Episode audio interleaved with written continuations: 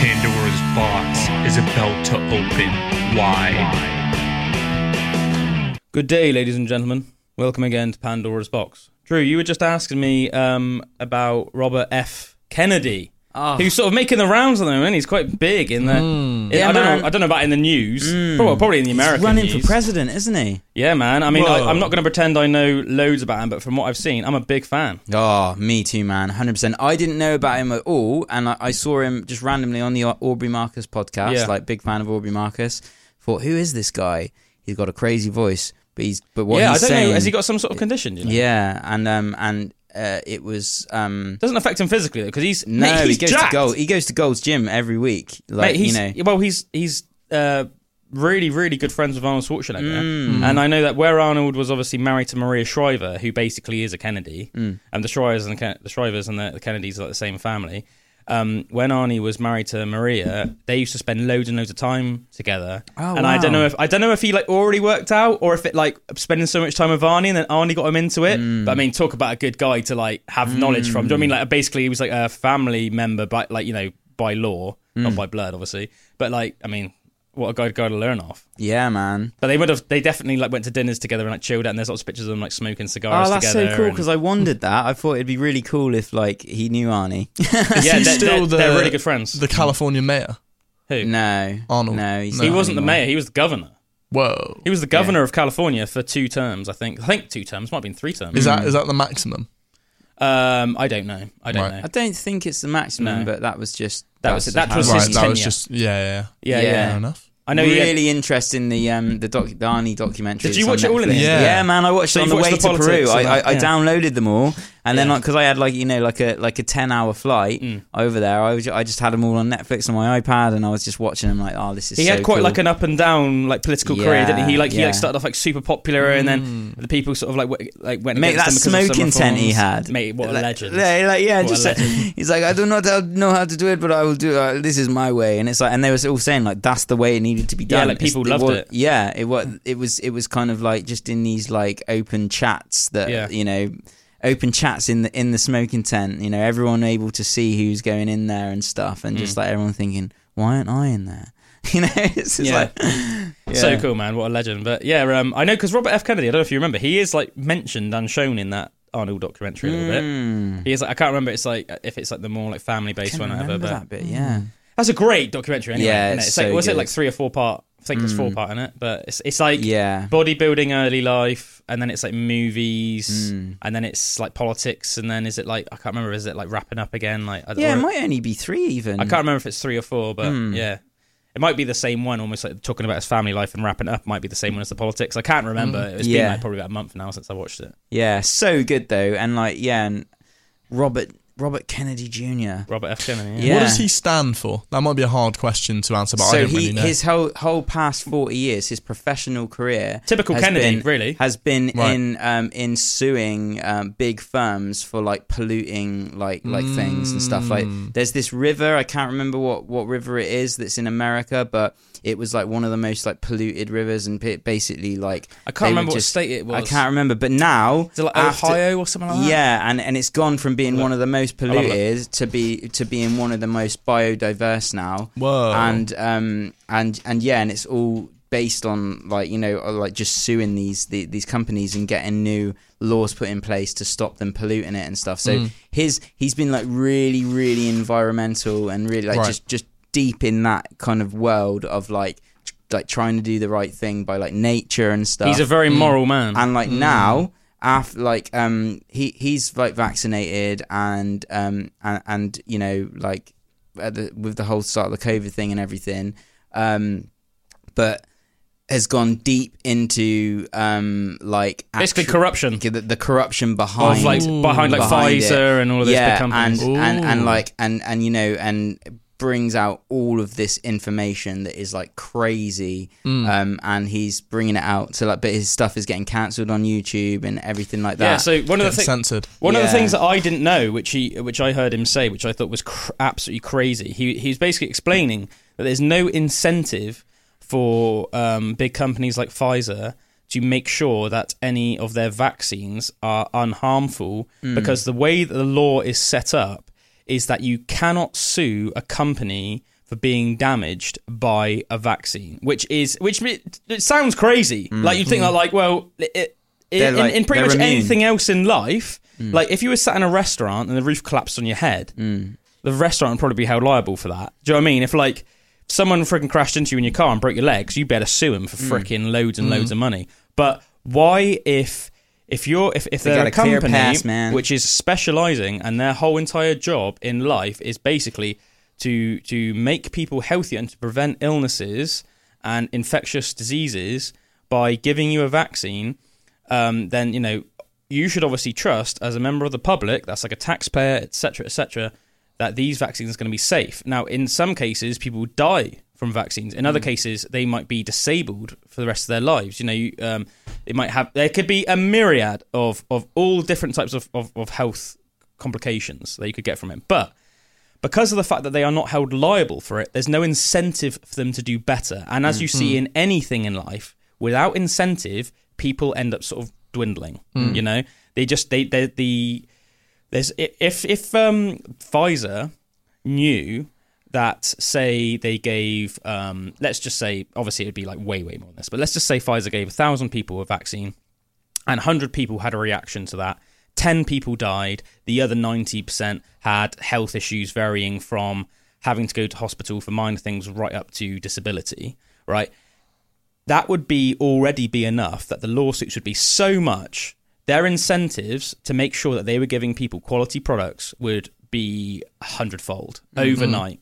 But because they're not held, held liable, um, it's almost like it, it, it, it, it promotes almost like a whatever Yeah. mentality because they're making freaking loads of money. That does They're- seem mental. They're making billions and Yeah. billions of because dollars. It, because they make it like mandatory as well on like when when kids Well, are the co- born and stuff. Like, Well, you know, yeah, yeah, yeah, like, yeah. So, so so it so it is like they they know that they're going to get a certain amount every year, like like a demand for the vaccines. If you know what I mean, Yeah. like that. Like I don't know. If just it, they- I don't know if it's mandatory. Not mandatory, but like uh, what's it? What's the routine, word? routine Um, procedure.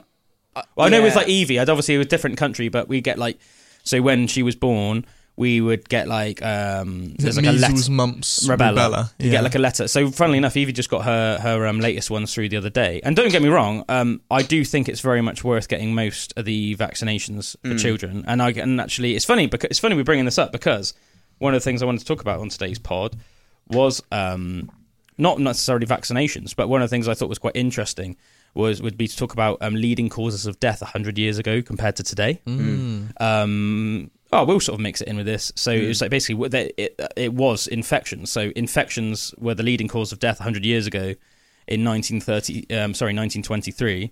Um, and that wasn't just infections, say from like wounds that would then get infected, which then people would die from that. Which is sort of quite crazy to think of us today, isn't it? Because you can just take antibiotics and stuff and, and, and mm. get sorted out like most of the time. Obviously, antibiotics don't al- always work. If you're very like weak or sickly or elderly, then sometimes you still will die. But most of the time, you can get a course of antibiotics that's specialized to your sort of whatever you've got, and whether it's flucloxacillin or there's oh, there's so many different antibiotics nowadays, isn't there? Mm-hmm. Um, but yeah, a lot of these in, infectious diseases, like that was that would have been the number one cause of people dying. Obviously, nowadays, um, infectious diseases aren't even in like the top three of like leading causes of mortality. It's it's the number one is is um uh like cardiovascular disease, so some sort of like you know heart attack, things like that. And I think second is like cancers. Um, whereas like cancers and heart attacks, like things like that, that wasn't like even. I don't think that was even like top five hundred years ago. Whoa. So I'm not. I'm not. What I'm. And I think uh, this is what Robert F. Kennedy would say as well. And that's the thing is because you were saying he actually is vaccinated. So this it's hilarious because people make out that he's like an anti-vaxxer. He's not, and neither am I. But he, I think that voice thing is something to do with with Is it? inoculation. Yeah, it's Is it really? He, he had a, an adverse uh, Was like, it? I like did not know that. effect from it, and now he's li- looked deeply into all of this Yeah, stuff. yeah. and then he was talking about um, he was doing these like road things, like t- talking about um, uh, you know, um, the effects and stuff, and looking more deeply into it. And he he's obviously like really close up with a lot of high up people, and they, Oh, yeah, they well, were giving frickin' it, Kennedy, yeah. man. So, so he was saying, right, well, he looked at some of the test results and say this isn't right. Like, why why is this happening? They basically say, trust us, sh- teach them about it. Don't Yeah. say anything about it. So then that makes him triggered even more, like as in Yeah. like, okay, something's going on. So he went really deep into it, and then he was doing all of these rounds of like talks about things, and there was all of these mothers that kept showing up. Um, that all had like autistic children and stuff, and they kept showing up like routinely to his, his things and saying, if you if you're serious about this, you need to start looking at the effects of like wider vaccines and um, like like um, children's death rates or um, or like uh, or, or kind of like autism and problems at um, what's the other uh, like um, when you like allergic reactions and stuff Okay, like that like yeah. all of that stuff that their children that they like uh, they think are because of vaccines. So then he started looking at not ju- not just the covid one but like the wider stuff. And yeah and he was like presenting this information. But one of the craziest facts that i didn't realize that and I, that, that blew me away with it was like mercury in vaccines. I did not know. like that. like literally um to get that the reason why they're saying that you get kids with like loads of allergies now um like that could be related to the vaccine. So for a vaccine to get um a good like result in like the testing of how effective it is um it needs to it needs to cause an autoimmune response in your Yeah, of body course. that's very quickly yeah yeah, of course. That's basically Right? what um, uh, vaccines are. yeah yeah. But the thing that they put in vaccines to make your body have an autoimmune response is mercury, which is so toxic to the body that that's the thing that causes the Surely not in like every Ma- one. uh, not in every one, No, no. but say, but yeah, like yeah. I don't know which ones. Yeah, yeah. But he was saying in like a lot of these vaccines, or or like a way that they get the test to show up as like a this vaccine is a good vaccine, it's causing an autoimmune response, is because the mercury is doing that, and then when it causes that, any foreign thing that you have in your body at the time where you get that Mm. autoimmune response. It like thinks it's all bad. It like it like puts the protection mechanism up. So Mm. Yeah. so so then like things like just normal things like peanut allergies and stuff like that. Anything that's in the body or anything that's mi- minutely related to those things, it could cause an autoimmune response to those things as well. And that's why you get like crazy allergies with things as well. See, see, the thing that's um, confusing me with that, and, and and don't get me wrong, Drew, I, I completely trust that there's like something like true to what you're saying, and that there are some some mercury in some things, but. From my under, from my very limited understanding, because obviously none of us are medical experts. Mm. We're just people that read stuff and are interested in in in justice, Searching for the truth. searching for the truth through this universe of craziness. is. Um, yeah, but uh, so uh, most vaccines contain like a trace amount of the illness that would otherwise kill you, Mm-hmm. And that's the thing it you. should be And and that's what I thought. That's the thing that's triggering the autoimmune So, response. like the sneaky thing they do is they put toxic materials in the vaccine to trigger the autoimmune response more to give it a so good like to give thing. you a higher To- to- autoimmune response. yeah. Uh, to, and But the idea uh, is what is that then that can cause lasting damage from that, which will basically, for lack of a better word, f you up. Yeah. And, Right. and, and, and like he, he was talking about being on, on this call with this like when he realized that that's what's happening in some of these vaccines Yeah. he was on a call with this like top health guy like there Yeah. was a you know within the vaccine thing and um and he said to him can you explain to me like please like why and um because of all of the toxic um stuff that um Bob Kennedy had done with all of the um his litigations in the past his Are you on about JFK? uh no You're on um, about his dad? Junior so I'm on about um Rob Kennedy Jr. Oh, oh yeah, you're talking about. Sorry, yeah, Yeah, so- sorry. so when you said Bob, for some reason, just because it's like a slightly different name to Robert, I was Yeah. like, who? yeah Yeah, well, so you like, mean the same guy? yeah, so- so- just to put in perspective, sorry, just for people that don't know, so Robert Kennedy is JFK's nephew. yeah So JFK is in like you know grassy knoll, like freaking got assassinated. He is the nephew. Robert F. Kennedy is the nephew of JFK. But Mm. Yeah. yeah, go on. JFK's whole thing was about truth, truth searching as well, wasn't it? that was like yeah. a big part Yeah, of he it. was he trying to, like- he was- people. He didn't want war. He you was know? exposing um, corruption in like the CIA, in Mm. like, exposing corruption in the CIA and stuff like that as well. Yeah. Yeah, so he was um because of his uh so because of Rob Kennedy Jr.'s um previous history of understanding a lot of like litigation against like toxic waste and stuff in the rivers and all of that kind of thing. He understood a lot about mercury. Mm. Does he know what vaccine it was that I can't his, remember. his We'd have to look. We'd, uh, I I don't mean, know. we We'll, can have, we'll have to look at. But like, um, I don't think that's the thing. I think he just thinks that that might be. So he doesn't so- know? I, I don't think it's so. his like an yeah. educated guess. Because he like, like, speaks like he- this, yeah. doesn't he? It's like really edu- like educated, eloquent, great shape, but he, he's kind of it's like this. Doesn't he? Yeah, It's and like, it's quite hard to like. Yeah, so yeah, It's hard to describe, isn't it? Mm. But it's like it's a very interesting way of talking. You're like straight like, oh, okay, there's something going on there. Like, Yeah, but um, so he he knew a lot about mercury basically because of his previous experience and all this stuff. Well, mercury So he- poisoning historically. Um, It's savage. Well, yeah, obviously, it could, I mean, I, I think I said ages ago on Pandora's Box as a random fact. There was like I can't remember the name of the, the emperor, but there was a Chinese emperor. This is one of those weird, ironic stories in life. Um, in ancient China, they used to think that mercury um, would grant you immortality, and there was one Chinese emperor that was like obsessed with the idea of living forever and was like scared of death. So he basically made himself with mercury. yeah, yeah. He made essentially all like the people under him, like gr- like just gather him like ridiculous amount of mercury stores, and he was like drinking liquid mercury like day and night. Mate. Obviously, what en- started happening was he started getting ill. And then, as like a paranoid response to that, he started having even more, thinking, "I need more, more, more mercury because that's good. This is what's Mm. going to save me." Like, I can't believe I'm getting ill. I need more and more. And he literally probably would have lived like another freaking few decades. I Mm. don't know, you know, however long the life expectancy was back then. But let's face it, for an emperor, he would have had probably lived like longer Yeah. than pretty much everyone else because he'd have had like the best, you know, whatever, everything, Chicken. the best food, the best, The best chicken. the best comfort, the best like medicine available at the day. But uh, yeah, he basically poisoned himself to death in this obsession. Isn't that ironic? Yeah. He's so obsessed with living forever, and he, and he killed himself unnecessarily. Can't it But- change your skin blue? I don't know. I'm sure it can Mercury. make I it feel like I've heard or that something of, like like, that. mercury I expect, it, poisoning. I expect it makes your skin get pretty weird. But yeah, go back to what you're saying, Drew. Yeah, so so he was like he was on the on the he knows a lot about mercury. He knew he knows Freddie he knew that it was in Queen that fan. it was like in this in these Yeah. in these vaccines. Yeah. Um, he was on uh, a call, a Zoom call with someone high up in the vaccine thing that was like knew about this or had control of it or whatever. Mm. He said to him, "Can you please explain to me why this um, these have mercury in because it's so it's so So toxic?" ha- like, sorry, did he have it and he like tested it himself?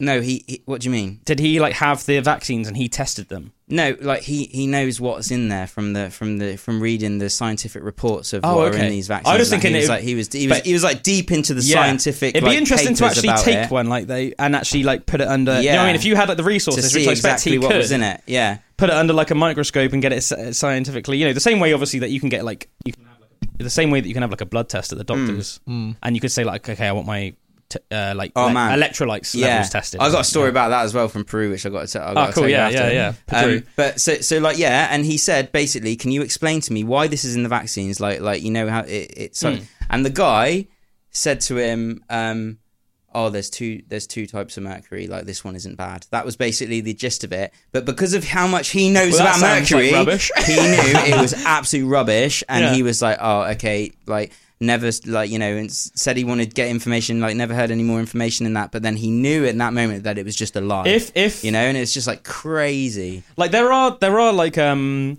the thing is that yeah that sounds like absolute rubbish like eh, if you want to get into really nitty gritty there are like slightly different types of Mm. But compounds they're still toxic, like with the mercury. I know that, yeah I think like you know you can get things like um magnesium citrate and then you can get like magnesium glycerate or Mm. Yeah. glycerin or something like that um, and I know like the best zinc to take because Like- Mm. I've done the research is like zinc picolinate like I take zinc with like a little Yeah. another carbon atom Or- coming off or it or like- something to change its chemical compound a little Yeah, bit. or like creatine. Just so, and this is a nice little hint for all you people that want to work out there. So like, there's different types of creatine. So like creatine monohydrate is both like the cheapest form to get, but it also happens to be the best form to take. So if you want to get on creatine, just take monohydrate. Good old fashioned monohydrate is the best, but Mm. there's like about three or four different types nowadays.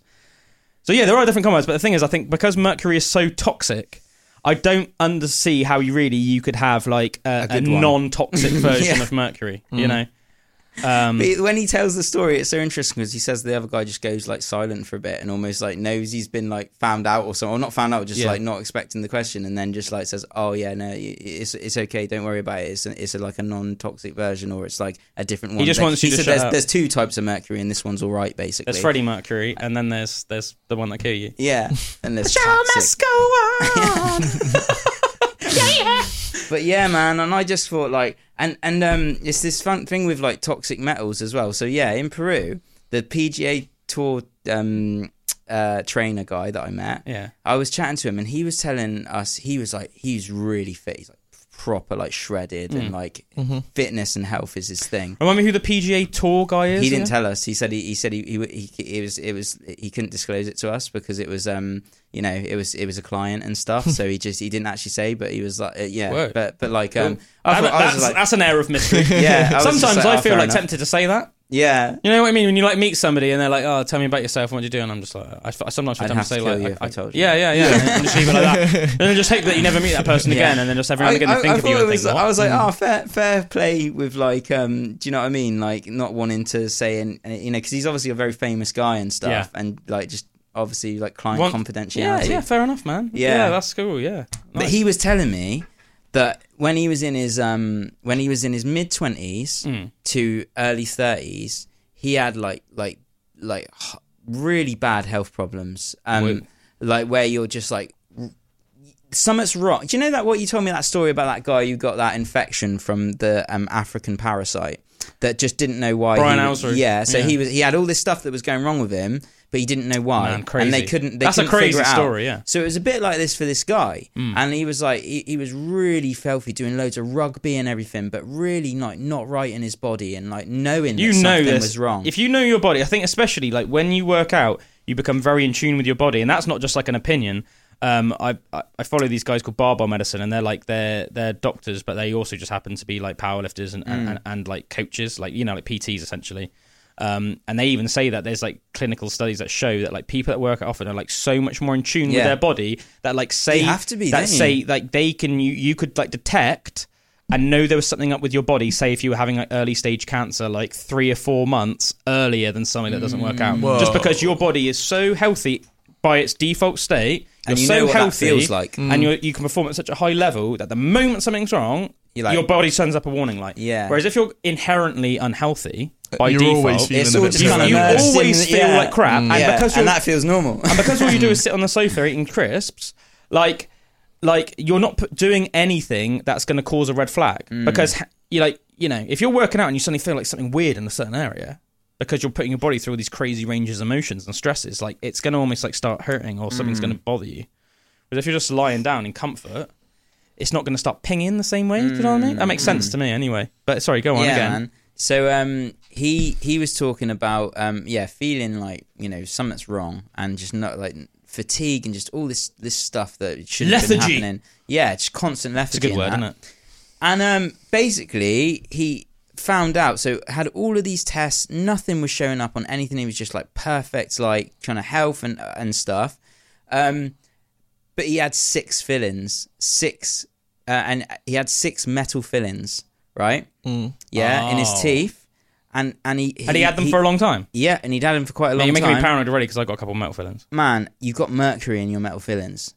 You, you got What do you think? As a UK resident, I do. Um, I've got one as well, and I want to do a test because basically he had six. He had six, rid of my- six my um, mercury fillings, right? I don't care about he the did. pain. He did a he did a um a toxic metal test, Yeah. toxic in your toxic bod, metal test in your body. You can you can you can do a pee test and you can do a blood test to show you the levels of. of I'm pretty of sure blood tests are more uh, like better. He actually better. said that the wee ones. was. Really? He said, yeah. Well, that- I'm not an that- expert, so- yeah, like because I, I thought that, but I thought I'm gonna I'm, I'm looked it up online. I thought I'm gonna do one just to kind of like just to Yeah. see. But basically, his, his his the toxicity of metal in his body was like off the chart.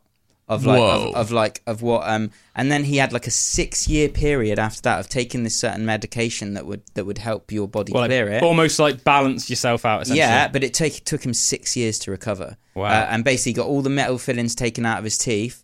Um, I know that you can have snazzy turn- ones nowadays that almost Yeah. look like the same color of I've teeth. got a so that couple. when, Yeah. what the, the good ones? I was I've on got about. I've got one good yeah, one. I've and they got one metal literally. Mm. just look like almost like whitey sort of yeah, just like and and so they're almost like see through. Whereas mine are just the cheap metal ones. But it's something you wouldn't think, but that could actually be having like a massive effect on your body without you realizing. And it's not even Right. something I've thought of, but I was like, I was like, UK. oh my god! And he, he was telling me, Yeah. um, and and said, yeah, and but that his his road to recovery was almost like self. He did it by Where's he from, taking this. Is he He's from New Zealand. And, oh, um, so he's from like the thing is, I know this sound this might sound bad, but I was thinking, um, and this is probably bias or maybe not, I don't know, but um, who knows? But I was thinking like if he's from Peru, I thought maybe there's just like more of a chance that things like that there can go unchecked. No, this dude was from like New Zealand. Whereas think I, could imagine New Rica now. Zealand would just have exactly the same amount of Mm. like you know um, procedures and like testings as the UK. Mm. I mean, let's face it, we're- we're pretty it's pretty much the same country. It's just Mm. one's on the other side of the world. Yeah, and it, it was mental. So he had to take the certain medication that would help it uh, get released from his body. But then once it's like, once it's kind of like secreted out, like you've got to then get it out Amalgam. of your. Is that Sorry. what the thing is? I just put on what a filling's made of in the UK. It's called amalgam. It's a mixture of compounds, and it literally just flat out says, including mercury, silver, tin, and copper. Yeah, man. so he so he had six, and from six, it completely effed him up, like completely effed up his body. Well, luckily I haven't got that many. No, Mate, you I've should have got brushed his teeth more. yeah, yeah. That's a lesson.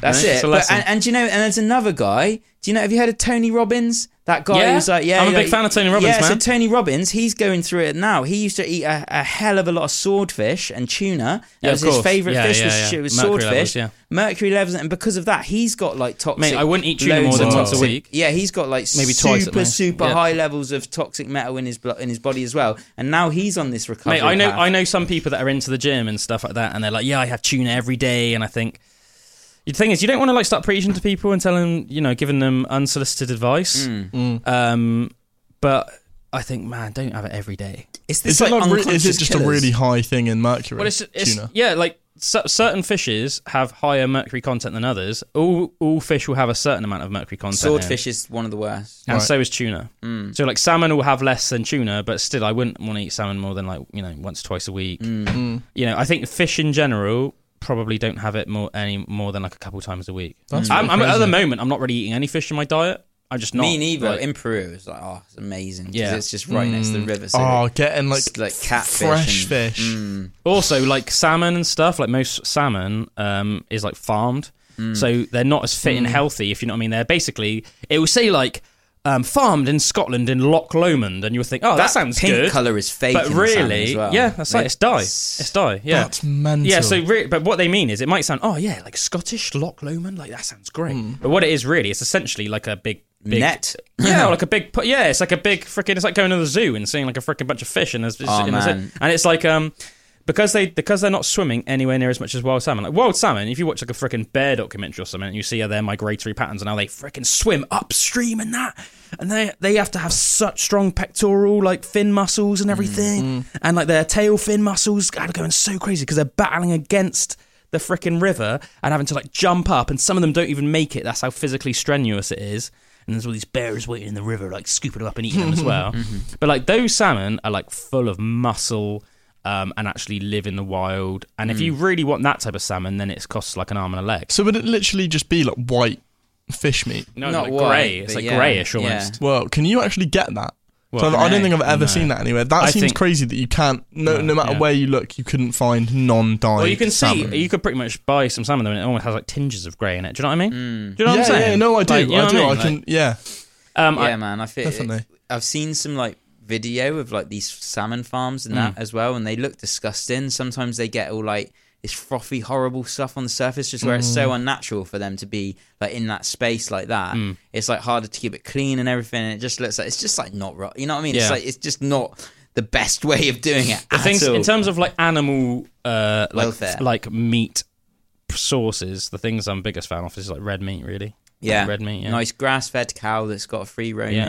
and then if um, you and then if you want to expand that into just more like protein sources because let's face it i think a lot of people think that they want like a good protein source with a meal as well as like their carbs and their veg or whatever then i would also add in like eggs yeah eggs red meat and Mm. then like different venison is amazing as well in the UK. Oh, red like, meat, the cold Yeah. venison. yeah, venison yeah. venison lamb Mm. um, like beef, anything like that, like buffalo or bison. I've had like buffalo burgers in the past like Mm. that, and that's and they're like delicious as well. Oh, I tried. I tried. Um, I tried alligator in um Oh, did in, in Peru as well. That was Apparently, cool. it tastes. I don't know if this fillet. is just Chick- chicken. Yeah, I was gonna say I heard that it tastes like chicken. Big. Um, you know when you um butterfly um Yeah. kind of Mm. a chicken breast and it's all like really quite fat, like flat and like like the- just a big like thing of that like alligator meat. That was it quite nice. tough? I imagine Not it to be really. quite tough. Not no. not not really tough. No, it was just like quite. Bit, bit chewy, but Mm. like Yeah. maybe a little bit more tough than chicken. but Right. just, like, I it's guess right. it makes sense that it would be more like chicken than like red meat, because if you think about it, like birds evolved from dinosaurs, Mm. and dinosaurs were reptiles, and alligators are reptiles. Mm. and obviously like alligators and crocodiles are related to dinosaurs like if you go back far enough whereas obviously mammals branched off Mm. into completely their own thing so like uh, water obviously like in, from the from the common water vault as Drew always vault. points out so like a cow or a bison or a lamb is going to be much more distantly related to a than to an alligator than a chicken will be. Yeah. Do you think it depends on what is best for people as to where they are in the world?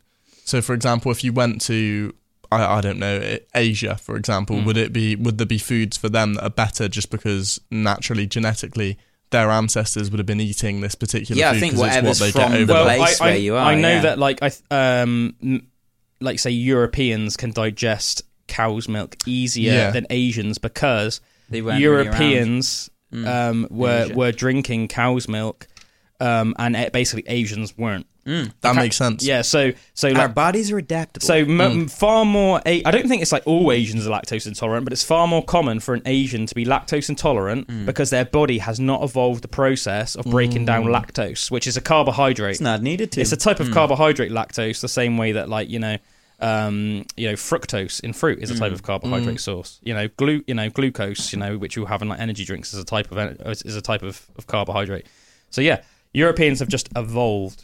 You know, not every European. Obviously, we all know, we all know, we, We all know know, white folk that um, can't digest lactose, but um, it's just less common. It's far Mm. less common. Like I could drink milk all day long and I wouldn't have a bad tummy. Mm. I would just wouldn't get Mm. one. You know, like, Mm.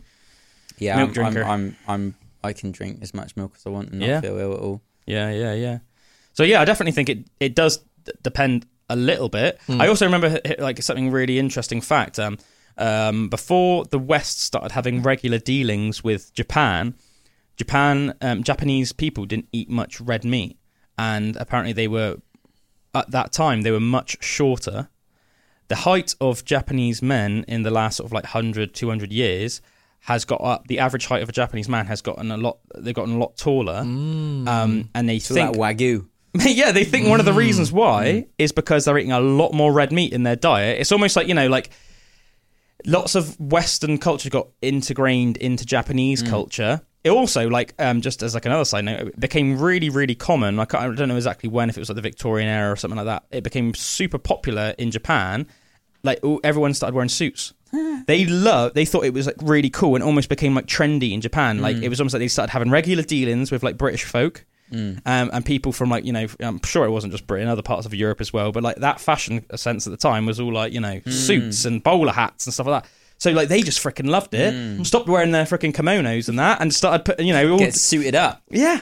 Isn't that I wish it was a bit like that here. And I they- would find that so cool if you walk down the road and everyone's just always wearing suits. That'd yeah, be quite cool. yeah, we sort of lost it, haven't we? Mm. It's like crazy because I think we don't even obviously think about it. But I've, there's um JP. one of the things that my yeah, one of the things that my great granddad um used to do, Cyril.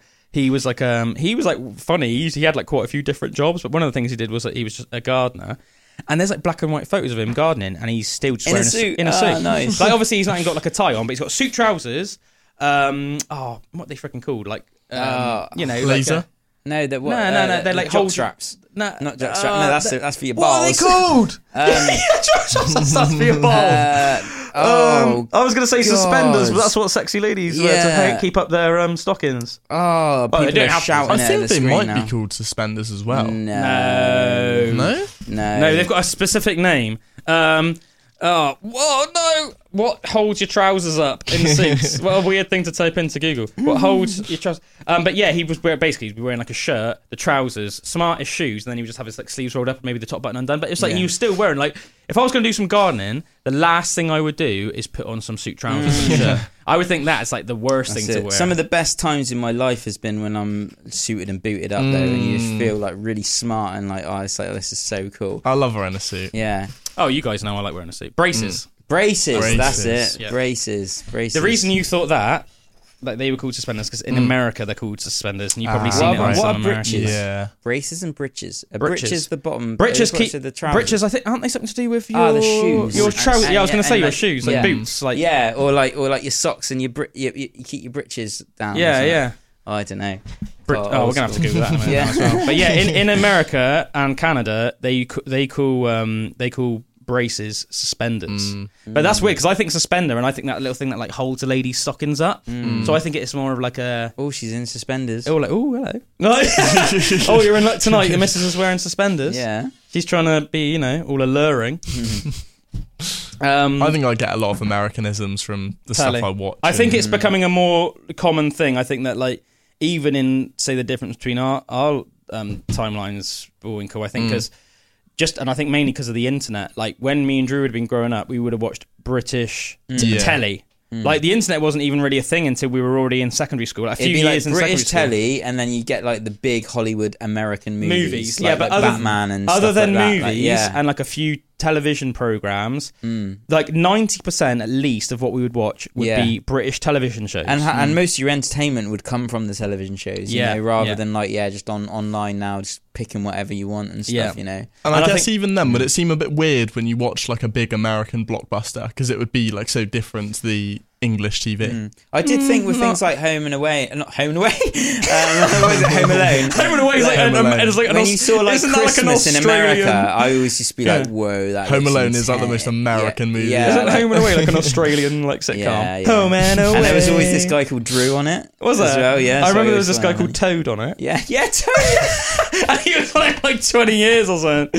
Oh, and Toad, he was like a bit chubby. yeah, yeah. Shout out Toad and. Drew from Home and Away. Shout out That was like real It was always on at like five o'clock on like on like British telly back in the day. Yeah. I just remember the intro and yeah, just just this funny little like Australian sitcom. Like, oh Sheila, you're right, man. Yeah. Oh. And then, oh, but it was almost like it was almost like basically like like Coronation Street or EastEnders, but set in like in like Australia. So it'd It's be so like funny that the English just loved that. yeah, it'd be like some middle-aged bloke would start like an affair and it'd be like a scandal, and then Yeah, like man. six episodes later, his wife would find out and it'd be There's like, not enough dramas in your actual life, like they, they you know. And Mm. I always remember thinking that with anything like EastEnders or Coronation Street, my nan would just be watching them. And I lived, Oh I lived with my. nan for like like a year when I was like 11, and every night it would just be all the soaps. And it is, it's just drama after drama after drama of people, So and I'm like, God, that's just all people's lives are really. it's so weird, isn't it, man? Yeah. Yeah, so weird. You need a break from the drama of your real life. To- I'm gonna I- watch some dramas. yeah, yeah. Going back to what I was saying about the movies, though, I think you got to bear in mind as well. Like a lot of the big blockbuster movies weren't didn't necessarily have American accents or like even like exclusive American accents. So like say like a movie that I watched a lot from an early age, like Star Wars. Half the actors are British. Yeah, true. You had like uh, you know, so Alec Guinness who played Obi Wan had like a really nice British accent. Peter Cushing who played Grand Moff Tarkin was one of the main characters in New Hope. He had a very quintessential British accent.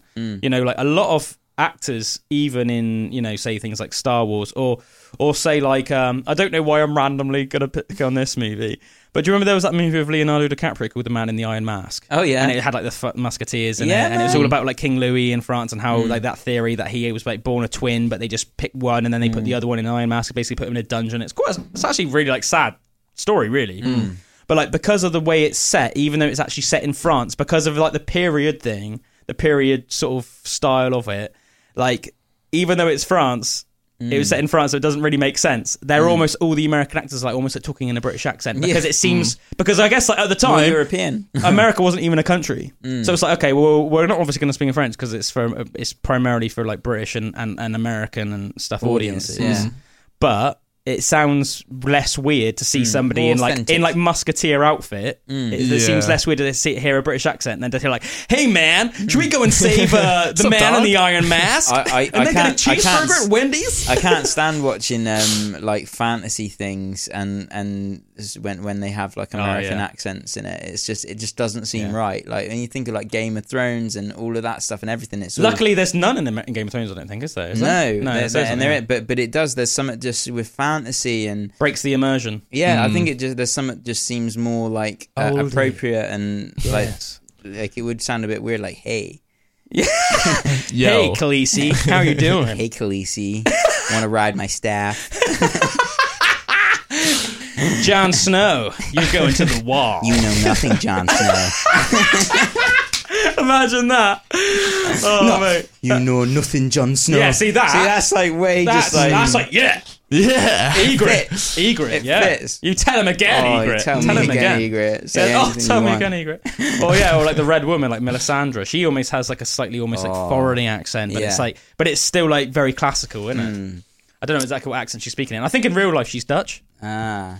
From, Do you find it weird when like um um say like foreign people, maybe more from like Asia and stuff, like will learn probably not Asia. I'm not thinking. I- I'm think some some countries Yeah. where they learn English, but because of what they've wat- been watching is primarily American stuff, they speak Yeah. with an American accent. Yeah, yeah, yeah, I find that That's really, really weird. I think I've Yeah. definitely picked up some Americanisms. I've heard from my friends before that some some things I'll say will just sound like really American. I think if I went over there to live for like a year or two, Mm, you just I think I'd, I would be washed My into cousin it moved over when she was 18 and Mm. she's in her mid 40s now and she's got a full on American Yeah, accent. yeah, Like, yeah. I think I'd like- find it quite funny as well. Mm. Like at first, I'd almost be like, "Oh, this is hilarious!" Like everyone's American, and then I would be American Do you know what? like a I, I year's think time. I think I'm the opposite. I think I'd be because this happens as well. You either tend people tend to go one of two ways. I'm sure there's also people that just are just normal and don't do either. but I reckon I'd sound more British.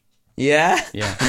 yeah. Come back to speaking the I Queen's was always English. gutted Do that you know I what I lost mean? Like- northern accent. And you, you you do hear of that, though, don't you? Mm. Like people almost like they'll go somewhere and it's like they almost make a will make a point it. of speaking more freaking like where they come from. Mm, I reckon mm, I'd go that route. I just Yeah. sound like Henry Cavill everywhere I go. Yeah, I do think it's really. Hello, it's very nice to meet you. Good. Yeah, yes. yes, I'm Callum from um, from England. It's nice to meet you. Yeah. Oh, shit, that is not the Queen's English. I think you'll find it's not aluminum; it's aluminium. but yeah, sorry, go on. You're saying you you Yeah, you're just, sad that uh, you yeah, lost because I moved here when I You was were like 11. 11. yeah. Yeah. But, so it's funny to think that I had like a full on northern accent when I when first I first moved. met when I first here. met Drew. Drew had a full-on strong Hartlepoolian accent. So, if people that don't know, because obviously it's not like a super, super well-known place. It's like near Newcastle upon Tyne. Mm. I. I think it's even further north, Tees. isn't it? Stockton on Tees is the county. Yeah, I think it's even further north than Newcastle. So you're like, uh, maybe. I don't know. I'm not. I, I wouldn't bet on that, but I Mm. think it's even. I think it's like really near the Scottish border. I think. I'm gonna it's, have to. it's near like Sunderland and stuff. Yeah, that's that's Yeah. that's hella, Yeah. that's hella north, Drew. Yeah. Yeah, it's Well, like it's, if you go, well, it's not near Sunderland, but it is. If you well, know. Sunderland and Newcastle are very close. Yeah. They've got they've got a little bit of a, a rivalry, Sunderland. and bordering. What do they bordering call each other? They call each other Mackems and Oh, yeah. something else. Oh, it's like it's like I can't remember if, which is which. If you're from Sunderland, you're like something. If you're from Newcastle, and one of them's a Mackem, Mm. God knows what that means, man. Yeah. Freaking far north politics, mate. That my little Somerset brain is not anything to do with, man. But yeah, it's like Mackems and does that ring a bell? Mm. Yeah, yeah. I Let's have a look. Right, Mackem and uh, just because that's interesting. To any of our Do you reckon if you went back there for like six months, you could pick up the accent again? Do you think you'd come back with a bit of twang? yeah. So if you're a Geordie, Mackem, yeah, you're I from was- I Sunderland. was from Geordie land. so yeah. you're a Mackem or you're a Geordie. Yeah. So if you're I a was, Geordie, I you're was a from- Geordie. Yeah, So yeah. that that was um that was kind Let's, of let's have a look at Hartlepool on the map, shall we? yeah um. No, I reckon because I was so young, that's what um that's that's kind of how I lost it. And, Yeah. And um, if like if you're a bit older or you've been in a place longer, I think it's hard to harder Yeah, to lose. yeah, you know? yeah. But I don't know. But then I am very susceptible. It seems to like where I am. So Mm. maybe like if I went to America, I think I would get American accent after a while. Mm. um, which is really weird because my granddad left Scotland when he was 17. Uh, yet he's like like in his 90s now, and he's still got a thick Scottish accent, so he just never lost it. You know. So I was. I was wrong. Hartlepool is south of Newcastle, Mm. so it's just north of Middlesbrough. Ah, yes, yes. So yeah, I know Middlesbrough was our closest like big Yeah. city or town. whatever. Yeah, yeah, yeah. Mm. Yeah, so that's quite interesting. I mean, it is still super, super far north, though. Like, uh, to Mm. put it into perspective, it's like quite a far way further north than York. Mm. Do you know what I mean? I don't know how many miles. Obviously, it's not like it says on the freaking map, but it's quite further north than than York. I've never been that far north in England. Oh, I don't think. It's like worth a trip. it's Mm. like as far away from York as York is from Sheffield. I'm going to Doncaster on Sunday. Doncaster. How far's Doncaster It's like um not quite York. up? Mm. What are you going to Doncaster for? Pick up that car, man. Pick up my car. it's from a Doncaster nice. dealership Mm. down there. Nice. So, yeah, So you get a big, cool. nice drive Mm. with the car. I was Feel even thinking like maybe I'll go down on Saturday um, night because I got to pick it up on Sunday. Um, go down on Saturday night and like stay over because it is an over a four hour drive. So Mm. Just to like drive four hours, then pick up the car and then drive four hours back. It's a bit like oh, It's Are you going to want to like push it to your limits? Do you reckon mm, huh? the car? Oh no, No, no. you don't want to see nice- how quick it could go. Well, that would just be No, stupid, wouldn't it? No. Do you know what I mean? nice, also, on all those drive, I motorways, he just doesn't get a speeding yeah, ticket true, straight true, away. True. Yeah, I reckon I'd. I'm. I'm gonna have to like. I'm gonna have to like um, work my way into the car. I think a bit. Mm. I'll, I'll, I'll Also, a car you, straight you, away. you're not you're not used to driving it, Yeah. right? You don't know the motorways. Like if you're driving, say, the M5 stretch in between, say, like Bristol and Exeter, like we know those roads pretty well, Mm. right? On you're going to be driving some motorways you're not used to. there could be speed cameras anywhere. Yeah, I accidentally I'll definitely try out the uh, the cruise control. oh yeah, yeah. But that's one of the good things about cruise control. I think by the time you're in your thirties, if you've been driving since you were your teens, like we both have, like it's not fun having a speeding ticket. We've all had a couple. The last time when I was on my way back from my uncle Bill's great uncle Bill's funeral, um, back in like September or whenever it was, I accidentally got a speeding ticket, and it was like one of those, you know, when it's like you, get- if it's like randomly you're in like a 50 zone for a while, hmm. and I think I was doing like 55 miles an hour, and I hmm. was like so just annoyed that I had hmm. that speeding ticket. Do you know what I mean? Like, but the thing is, that's what I'm saying. Like, you don't know that we don't know those roads the same, those motorways. Like, you know, we're not used to them. So like, and it's a car you don't know. So to be pushing it to its limit would not be a sensible idea, would it? Is there anywhere you can like push a car to its limit? the autobahn, The Autobahn. The Goes the autobahn. You can Autobahn. book in to like go for track days and yeah stuff. track days where you can just Mm. take your own car. and I swear, like um, at the the time of the TT and stuff, um, on on the Isle of Man, there's some there's some Yeah, roads you about can do any the route, speed, yeah. speed Right. limits. and there that. are no speed limits Oh. in the Isle of Man. I don't Oh, think. is that is that the Yeah. case? Yeah, it's just all the time. I knew I didn't know whether it was just for when the TT was on. I think that there's That's pretty there's crazy. like um they still I still I think in Because if you I I definitely have seen Yeah, I speed th- signs. I think that if you go into like a village or like a town, there'll be like a sign, and that's like an advisory number. So I think if you say if you saw a police officer and you're doing like 14 or 30, he'd probably go like yeah, to you, but he's not necessarily going to. Uh, like unless you're probably being a nutter and it's like clearly you're doing a, like a danger to public life. Yeah. I don't think he's gonna like chase you down. Mm. Do you know what I mean? Or he's not gonna take your license plate and give you a fine. Yeah, So- so that would be really fun going to um going to the Isle of Man and just Mm, having a because there's little whiz some nice ro- roads there as well, like nice bendy, like kind of A Mm. roads, you know. yeah, Doncaster's just past Sheffield. Well, from our point of view, so just north of Sheffield. Like I wonder what north Doncaster's like because if it's a nice place, I'd like go up on Saturday, like do an Airbnb for the night or something, and just go and have a look around Doncaster and then go and grab it the next Doncaster day. is a city in South Yorkshire named after the South River Yorkshire. Don. The Oh, River Don. River River Don. Don. the biggest don of all rivers. It is the administrative centre of the larger city of Doncaster. Okay. Mm. The city is the second largest settlement in South Yorkshire, after Sheffield. Yeah, I mean, I know that's where um, Ruta lives. Ruta, who obviously Mm. has a show, wellness show on AW Radio, and Mhm. also is a literal champion, world champion lifter. Shout out Ruta, and also just a really nice lady, Mm. super positive. Um, and I always think there's something really likable about someone when they're just a frick. I mean, that's probably why she lives in Doncaster. I was going to say when she's a when you're just like a frickin' Don, Mm. but you're just like really nice and really positive and like Mm. humble. Like she doesn't carry herself like there's not like an air of arrogance about her at all. But she's like a world champion lifter. You see her like Instagram and she's just like freaking Nothing to prove, man. lifting like crazy weights and just like Mm. and it's not even just like say the weight she's lifting, it's just how freaking fit she is. Like that's all the Mm. stuff she's doing. You just think like fair freaking shout. You know, Mm-hmm. it's just like that's a person that's like on it in life and On just it. always has a smile on her face. But yeah, and it- that's where um Rita lives, Doncaster. Mm. Meet up with her for a gym sesh. The land of the Dons. Yeah, God, I'd die. yeah, man. Yeah. Mm. yeah. I met this guy as well in um uh, that was from up north. He was an English guy who was on the retreat in Peru as well.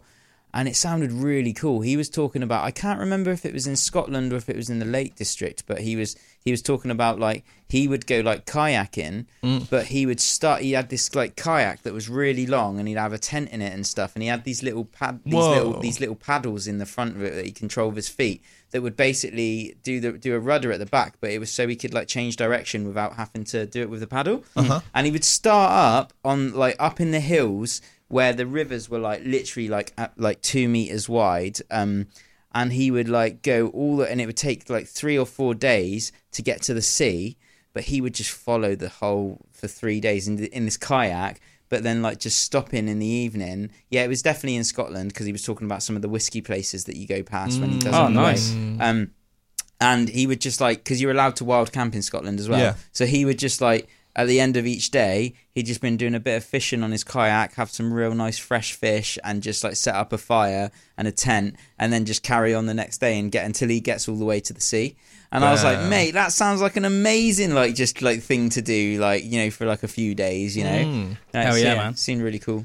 That'd be awesome. Yeah, I just think as well, just um, because I know obviously we, this was like freaking right at the beginning of the episode we were talking about this. Um, just going back to the freaking vaccine thing and, and Robert and Robert Kennedy, just almost like for transparency for people listening, because it might. I mean, I wouldn't. I wouldn't want people to think that we were like, or, or me. Obviously, I can't speak for like either of you, but I wouldn't want them to think that like necessarily, yeah, we're like anti-vaxxers or that like Robert Kennedy is an anti-vaxxer because that's that's not the point. is mm. it? And as I said, like the point is, is that these things that are given to the general public should be like trust. They should be. Oh, they should be 100%. Mm. trustworthy. I like. Do you know what I mean? Like I've obviously got my daughter vaccinated against all the things that she needs to be vaccinated against. So I said she's she's three and a half years old, and she we just got a letter through the other day about some things. Like I am going to get her vaccinated, and as I said, if you look at the leading, causes of death hundred years ago, um, it was from infectious diseases like polio and lots of other things, which you know through literally like scientific breakthroughs, obviously we have now successfully almost like died out. Eradicate. I know that things like measles are certainly coming back, and that's because parents are fearful of giving their kids vaccines. But that is just as much these companies' fault as it is, um, uh, you know, conspiracy theorists' fault because the big companies are giving people reasons not to trust them. You see that across the board. So now it's it's it's almost a bit like the boy that cried wolf. Do you know what I mean? It's like it's like if people know for a fact that certain bad things are happening and people like Robert Kennedy are exposing corruption in these companies, then unfortunately parents might not want to give kids vaccines that that are probably safe because they're worried about them not being safe. And that- you'll see it. You're seeing now. I remember um, hearing that like measles is basically making a comeback for the first time in like Damn. I can't remember how many years. It's like over sixty years or something. And it's like man, it's almost like we're going backwards. But as I said, it's not. Don't just blame the conspiracy theorists for that. We have to hold these these companies, big companies like Pfizer, accountable because they're giving people reason to doubt it. Mm. You know. 100%. So that's Sure. that. I, I I pretty much have exactly the same opinion as Robert Kennedy. It I just, just makes think, me want to research it more and understand more about all these things Yeah. because you can't just blindly trust what's given no, to of course, you. and I think because- it's foolish to do that. Yeah, yeah. But I also think that really, in a perfect world, and that's the thing. Obviously, we don't live in a perfect world. We're never going to live in a perfect world. But ideally, you wouldn't.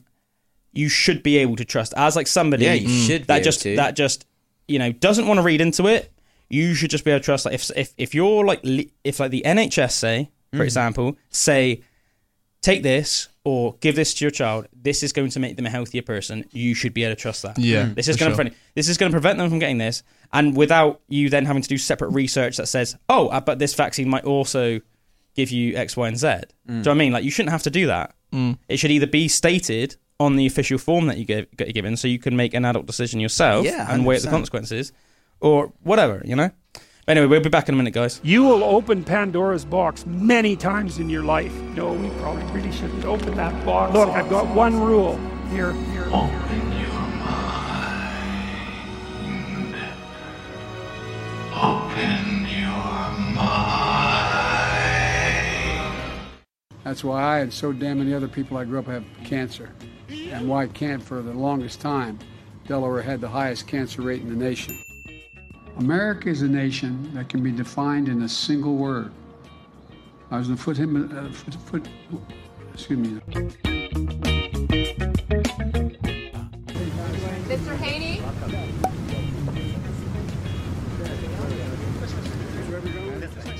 We're doing it for the first time now in the 20th, 21st century, going into the 20th, from the 20th century going into the second quarter of the 21st century, that we'd say 12 years is enough. I think 12 years is enough in the, going into 20, 30, 40, 50. The rebuilding of, uh, of, uh, of Syria, of, uh, of Libya, of, you know, this is, they're there. And I want to thank the Prime Minister of, for Colombia's leadership and the ASEAN as ASEAN chair. We hold these truths to be self-evident. All men and women created by go. You know the you know the thing of among many qualified people, I'm the best qualified people person for this job. I'm beginning to see why your wife left you. Why, why attack Sanders? Why, why, why, why, why, why, why, why, why, why you're getting nervous, man. COVID has taken this year, just since the outbreak, it's taken more than 100 years. Look, here's the lives. It's just, it's when you think about it. You know, the rapidly rising uh, um, uh, in with uh, with uh, I don't know. Uh, I just spoke at a at Dartmouth on healthcare at the medical school, or not. I guess I wasn't actually on the campus, but the people from the medical school were at the. I, I want to be clear. I'm not going nuts. I'm not sure whether it was a medical school or where the hell I spoke, but it was on the campus. I propose, and I'm going to digress slightly. I here we we're in a situation. I president asked me to head up a cancer moonshot in another country and, and annex a significant portion of it called Crimea. He's saying that it was President, my boss, it was his fault. Guatemala, El Salvador, and and uh, to, to, to go in and say in Honduras and say, look, I took on uh, Putin in terms of uh, Iraq. I mean, excuse me, in terms of uh, uh, um, what was going on in Ukraine. By strengthening, by strengthening, by strengthening, by investing $100 billion in education, in global warming efforts. It's a whole range of things. We can't afford it by just eliminating, beginning to treat, treat work, reward work as much as wealth. It get hot. I got a lot of. I got hairy legs that turn that that that that that, that turn uh, um, blonde in the sun. And the kids used to come up and reach in the pool and rub my leg down so it was straight, and then watch the hair come back up again. If you want to protect yourself, get a double barrel shotgun. Have the shells, a 12 gauge shotgun. Don't jump! Don't jump! Don't jump! They look at it. So I learned about roaches. I learned about kids jumping on my lap.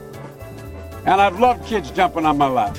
To say that LGBTQT people have no civil rights. No man has a right to raise a hand to a woman in anger. We have to just change the culture, period, and keep punching at it and punching at it and punching at it. It will be a big. Pro- no, I really mean it. And immediately change the law in the state of Delaware protecting transgender people. We have to eliminate the funding gap that exists between minority white and majority white and, and non white districts. We have this notion that somehow if you're poor, you cannot do it. Poor kids are just as bright and just as talented as white kids.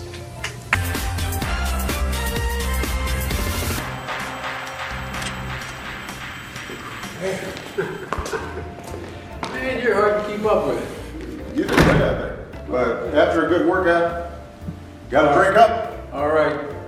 Otherwise, we're going to be in trouble with Jill and Michelle. Just let Michelle know I did drink this, all right? Same time next week? Same time next week. All right. You got a real dilemma, Mr. President. I can't go every day, can I? I wish you like better, these or these? Joe, they're the same. They capture different moods.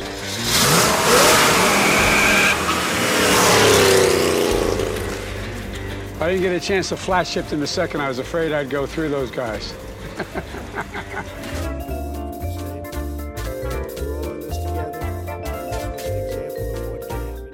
I said, no. I said, if we were in high school, I'd take him behind the gym and beat the hell out of him. Corruption? Trump was out there tweeting again this morning. I call him President Tweety. Well, Trump is pursuing, pr- pursuing a damaging and erratic trade war without any strategy, by the way. This guy is moving to, to, to, to foment hate. But President Trump and the demagogues around, demagogues around the world, but if Donald, Hump, if Donald Trump is reelected, he doesn't want to shed light. He wants to generate heat, and he's stroking violence in our cities.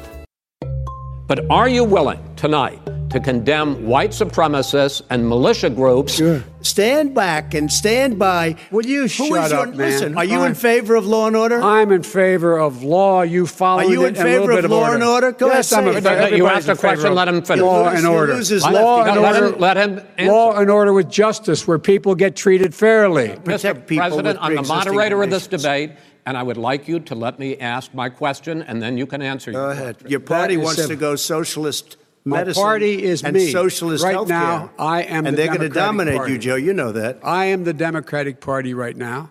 The platform of the Not Democratic Party Harris. is what I, in fact, approved of. First of all, I guess I'm debating you, not him, but that's okay. I'm not surprised. The fact is that everything he's saying so far is simply a lie. I'm not here to call out his lies. Everybody knows he's a liar. But you I just want to make sure. Joe, you're the I, liar. I, I, I want to make sure. You graduated last in your class, I- not first in your I, class. Oh, God.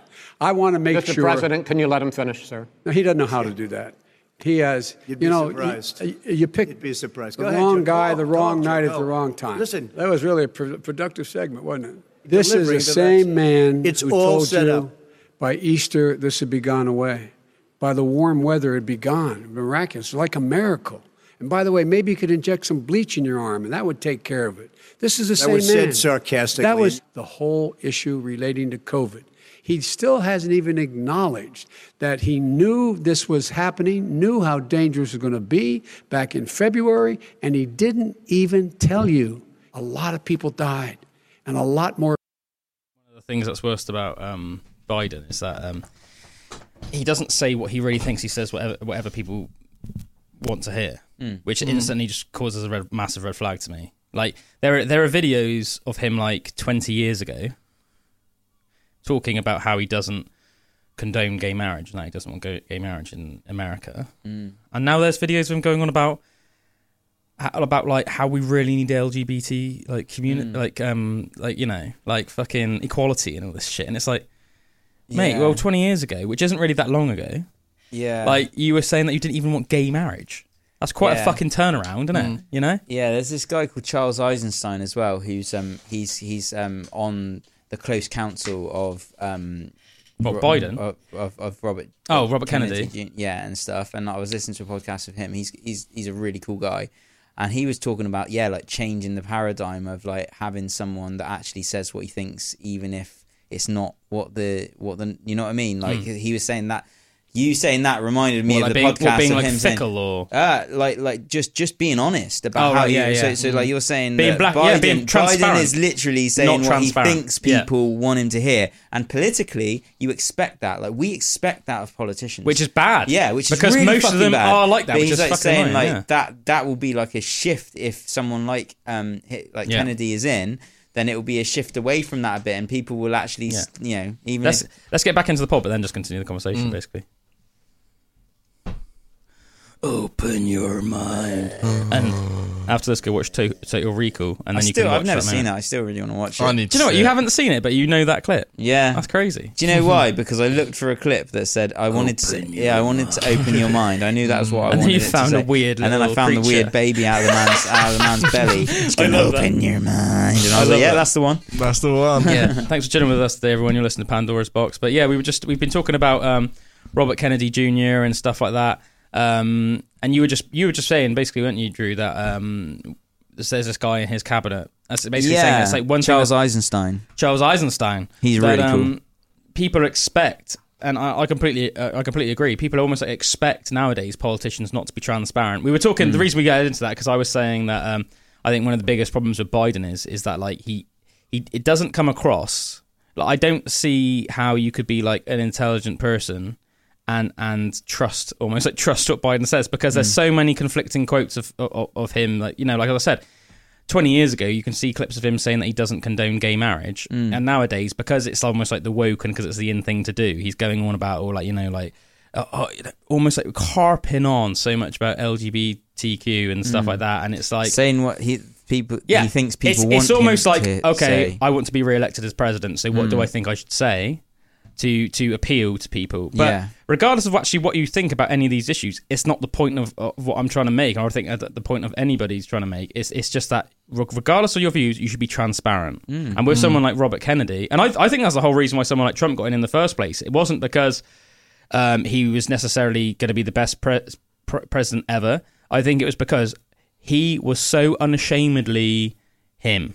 Mm. He would just say what he thought and he didn't care. And I think people would rather that than hear what they want to hear and know that it's rubbish, you know? Mm. So I think, you know, it's almost like these people are kicking themselves in the foot. It's a little bit like what I was saying about the vaccines and that, and about how we have as much like vaccine making companies to blame for people not wanting to give vaccines to their kids and things like measles being outbreaks, as we do people that are quote unquote, quote unquote conspiracy theorists. It's like you can't have a bunch of politicians that are essentially just liars and just not transparent with their real thoughts and are just saying things to basically get people to vote for them. You can't expect to be like that. And then when somebody just comes along and is like clearly like an honest person, regardless of whether they're actually like what their views are, if they're just you can tell that they're just telling the truth, then people are going to get fed up of the people that aren't being transparent and they're going to vote for people that are telling the truth. Hmm. Even if it's somebody that's a bit of a jerk. Like like Trump and has said things about you know grabbing ladies by the Mm. by the vajayjay and that because I think at the end of the day in the long run that doesn't make somebody an evil person. Mm. Do you know what I mean? It's like it's yeah, it might make him a bit of a jackass. Mm. Do you know what I mean? But I think if you're being honest, I think especially like as a guy, probably have groups of lots of like groups of friends that you know when you're out having uh, you know with with laddish you know having like a lads night out say you, you everyone knows that one guy that would say something like that it doesn't mean you should be locked up behind bars Mm. you might be almost be a bit like oh shut up Yeah, man." I'd You know, rather like, I'd rather you know. tr- someone truthfully be a bit of a jackass sometimes like that, and actually be honest and Yeah. be in truth, Mm. rather than actually just this this like fake mask up that's up, and at the up same time whole being time. creepy going on about how kids used to touch his leg in the swimming pool Yeah, and how he liked to have children sitting on his lap and Yeah.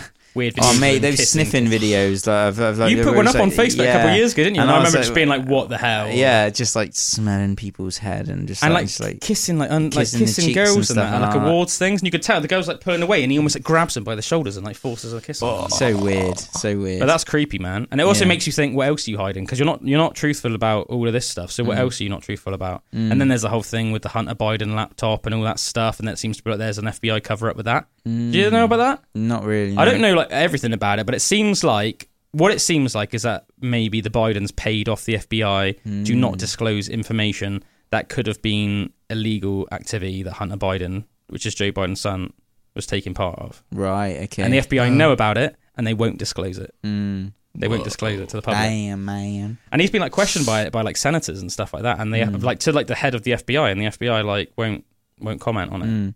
And I don't know if um if I said this before while we were off air or on air, Mm. but just in case it was when we we're off air, just yeah, someone like um Robert Kennedy being in power and what that could actually mean with um some of the changes that he says he wants to implement, Mm. Like with the health system and like and like um um you know like drugs and stuff and or, or like pharmaceuticals Mm. and everything, uh like what how that would actually change like the way that things are it would be a massive paradigm shift in like in truthfulness of like 100%. of of someone that is um And we really need power it. Mm. and and actually bringing new systems in place like i would be so excited to see what that looks like you know Man, and, and as I said to you, I think I said it off air, so I'll say it again. I almost see someone like Robert Kennedy as almost like the chosen one Mm. because I think that even though I mean, let's face it, right? Like the f- does the fact that he's technically running as a Democrat does it matter? Of course, it doesn't matter. i think your values are what matter Yeah, exactly. Mm. And the reason I say he's almost not the chosen one, and this is why I hate almost like that. You know, when if somebody ever asks you like, "Are you, you know, what, you know, what system do you vote for?" It's like to me, it doesn't really mean anything. Like I have views that could Mm. be considered conservative.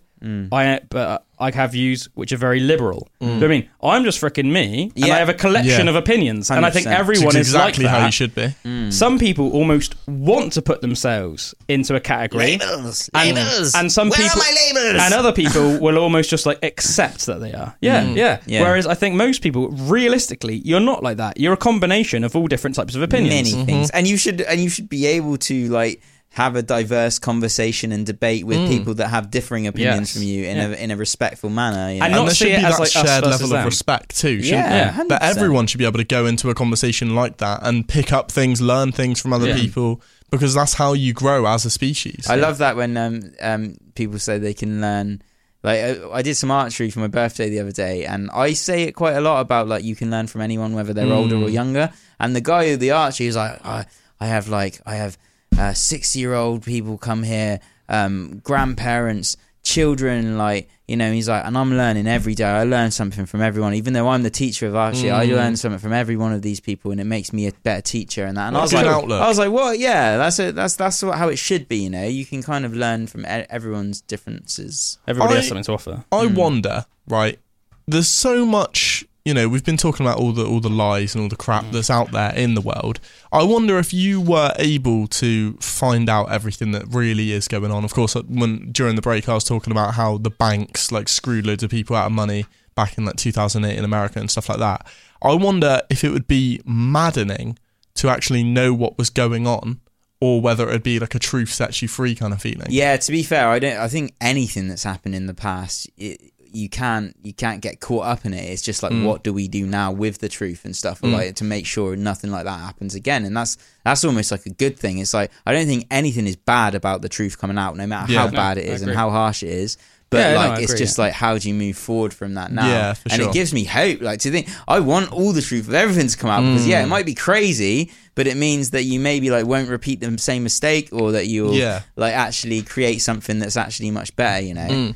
One of the things I thought was really um, cool, and I guess we don't really like necessarily appreciate it now because I think when things obviously sort of tend to go well and then nothing crazy happens, it's easy to forget about it. But one of the things I thought was interesting talking, Robert Kennedy was telling Lex Fridman on Lex Fridman's podcast.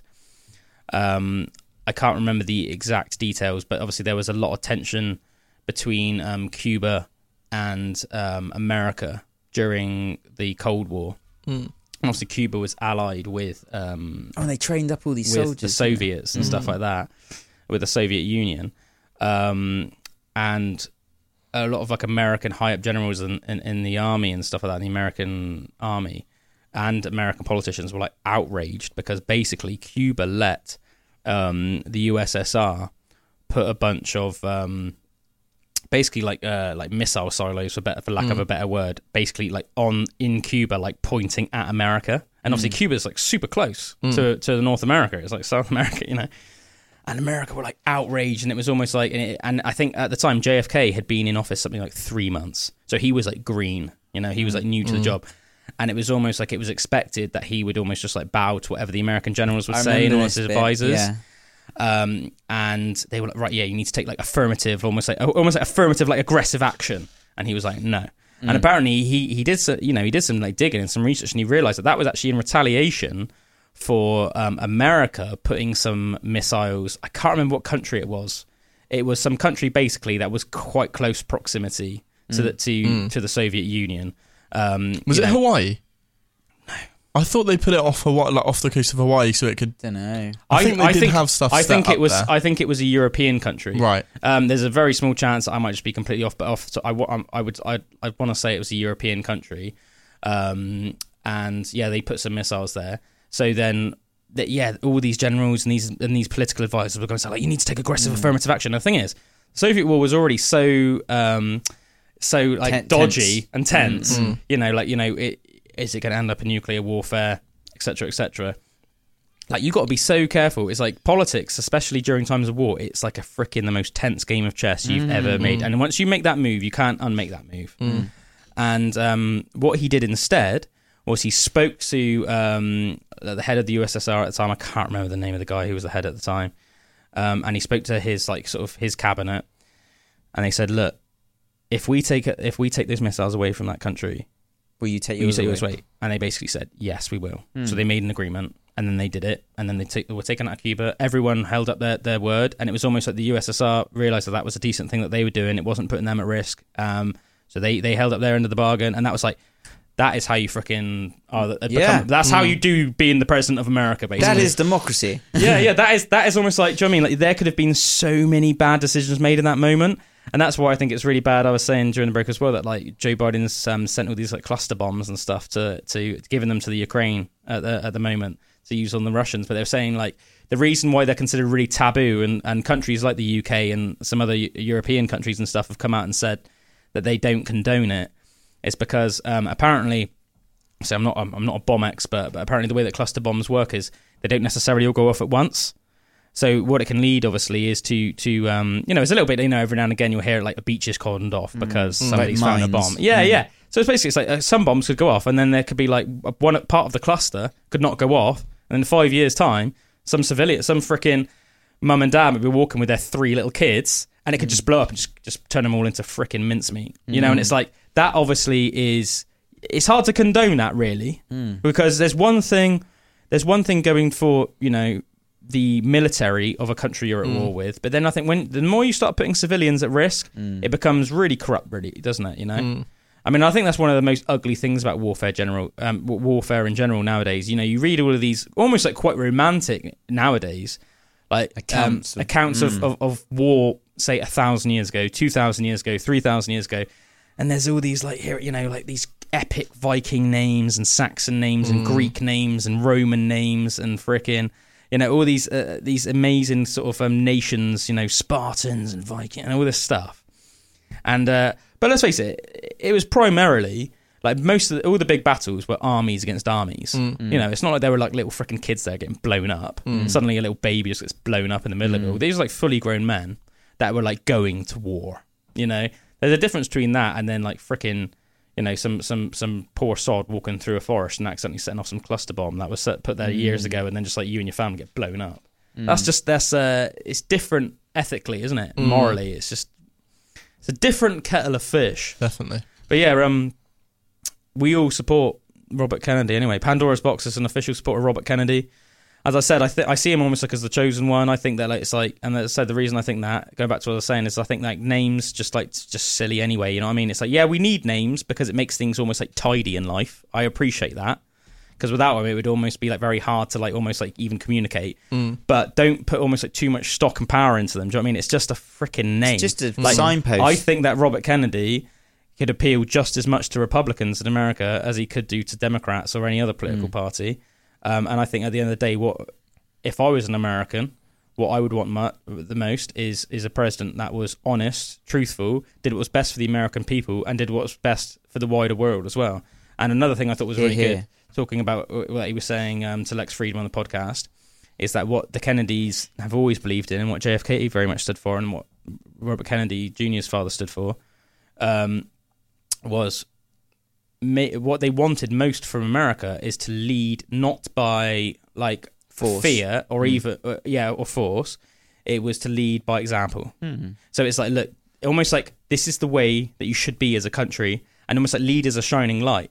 Mm. All the other countries will take note of that and hopefully turn around and be like, "That's how you should govern a country." You know, you should be Mm. like almost like the you should be almost be like the Gandalf of the freaking world. You hmm. know, It's, it's interesting when Charles Eisenstein was talking about it as well. He was almost saying like a new path in history was like set when that when the JFK assassination happened and hmm. everything, and how w- he he stood for those things as well. What was hmm. almost like good for the people, good for the world. What, good- JFK? JFK, Yeah, yeah, yeah, of course, So yeah. he said at that time it was almost like something splintered and a new timeline happened and you look at all of like the wars and the destruction and everything that's happened since then as well and he was saying like if if Ken like um, Robert Kennedy gets back in power it'll almost like put it back onto the the like, like it was almost like a big detour of Mm. like of like things that happened but he stands for similar things so it'll almost put it back on track of like what what what JFK's aim was as well to like take the direction to take America and stuff and I Mm. thought yeah that's an interesting way of looking at it Mm. like I didn't even think it would be a possibility I hadn't even heard of the guy do you Yeah, know what I mean yeah, and now yeah, I'm like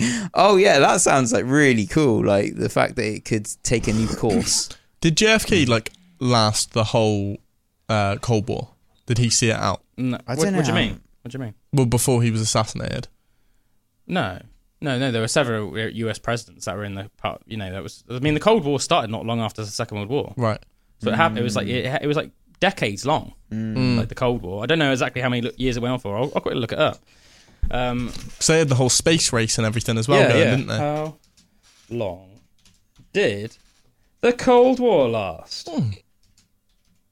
Forty-five years. whoa that's a long time that is isn't it crazy.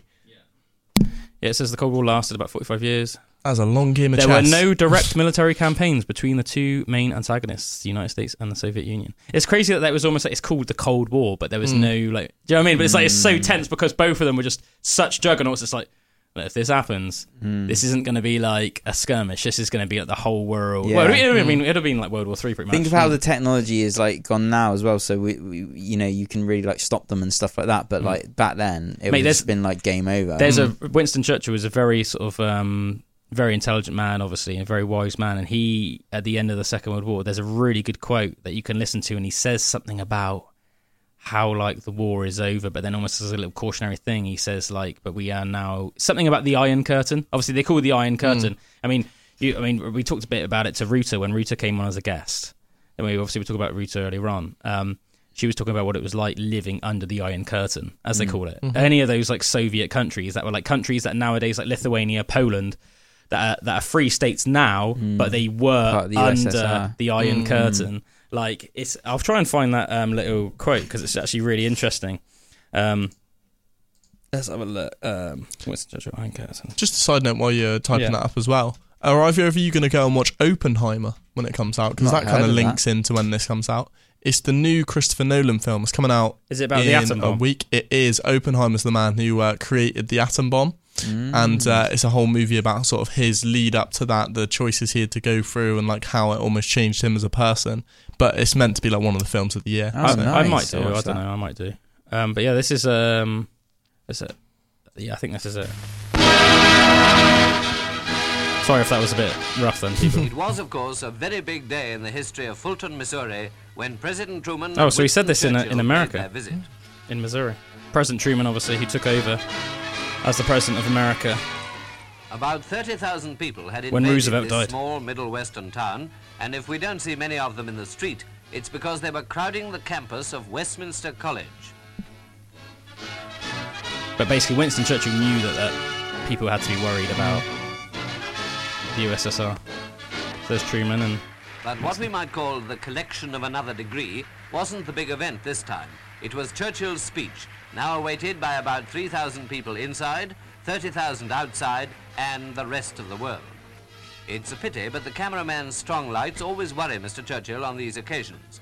President Truman introduces him. Mm-hmm. Pleasure to me to introduce Mr. Churchill. He's one of the great men of the age. He's a great Englishman. nice to see the camaraderie between the Yanks and the Brits as well, isn't it? He's a great Englishman, but he's half American. yeah, Winston's mum was American. And it's one of the great privileges of my lifetime to- to be able to present to you that great world citizen, Winston Churchill. I like how he's just sat there like a little grumpy old man as well, just in his coat, you know. Reminds me of my granddad.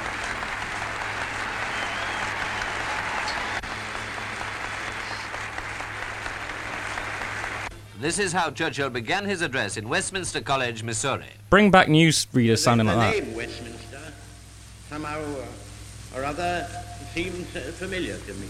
I, um,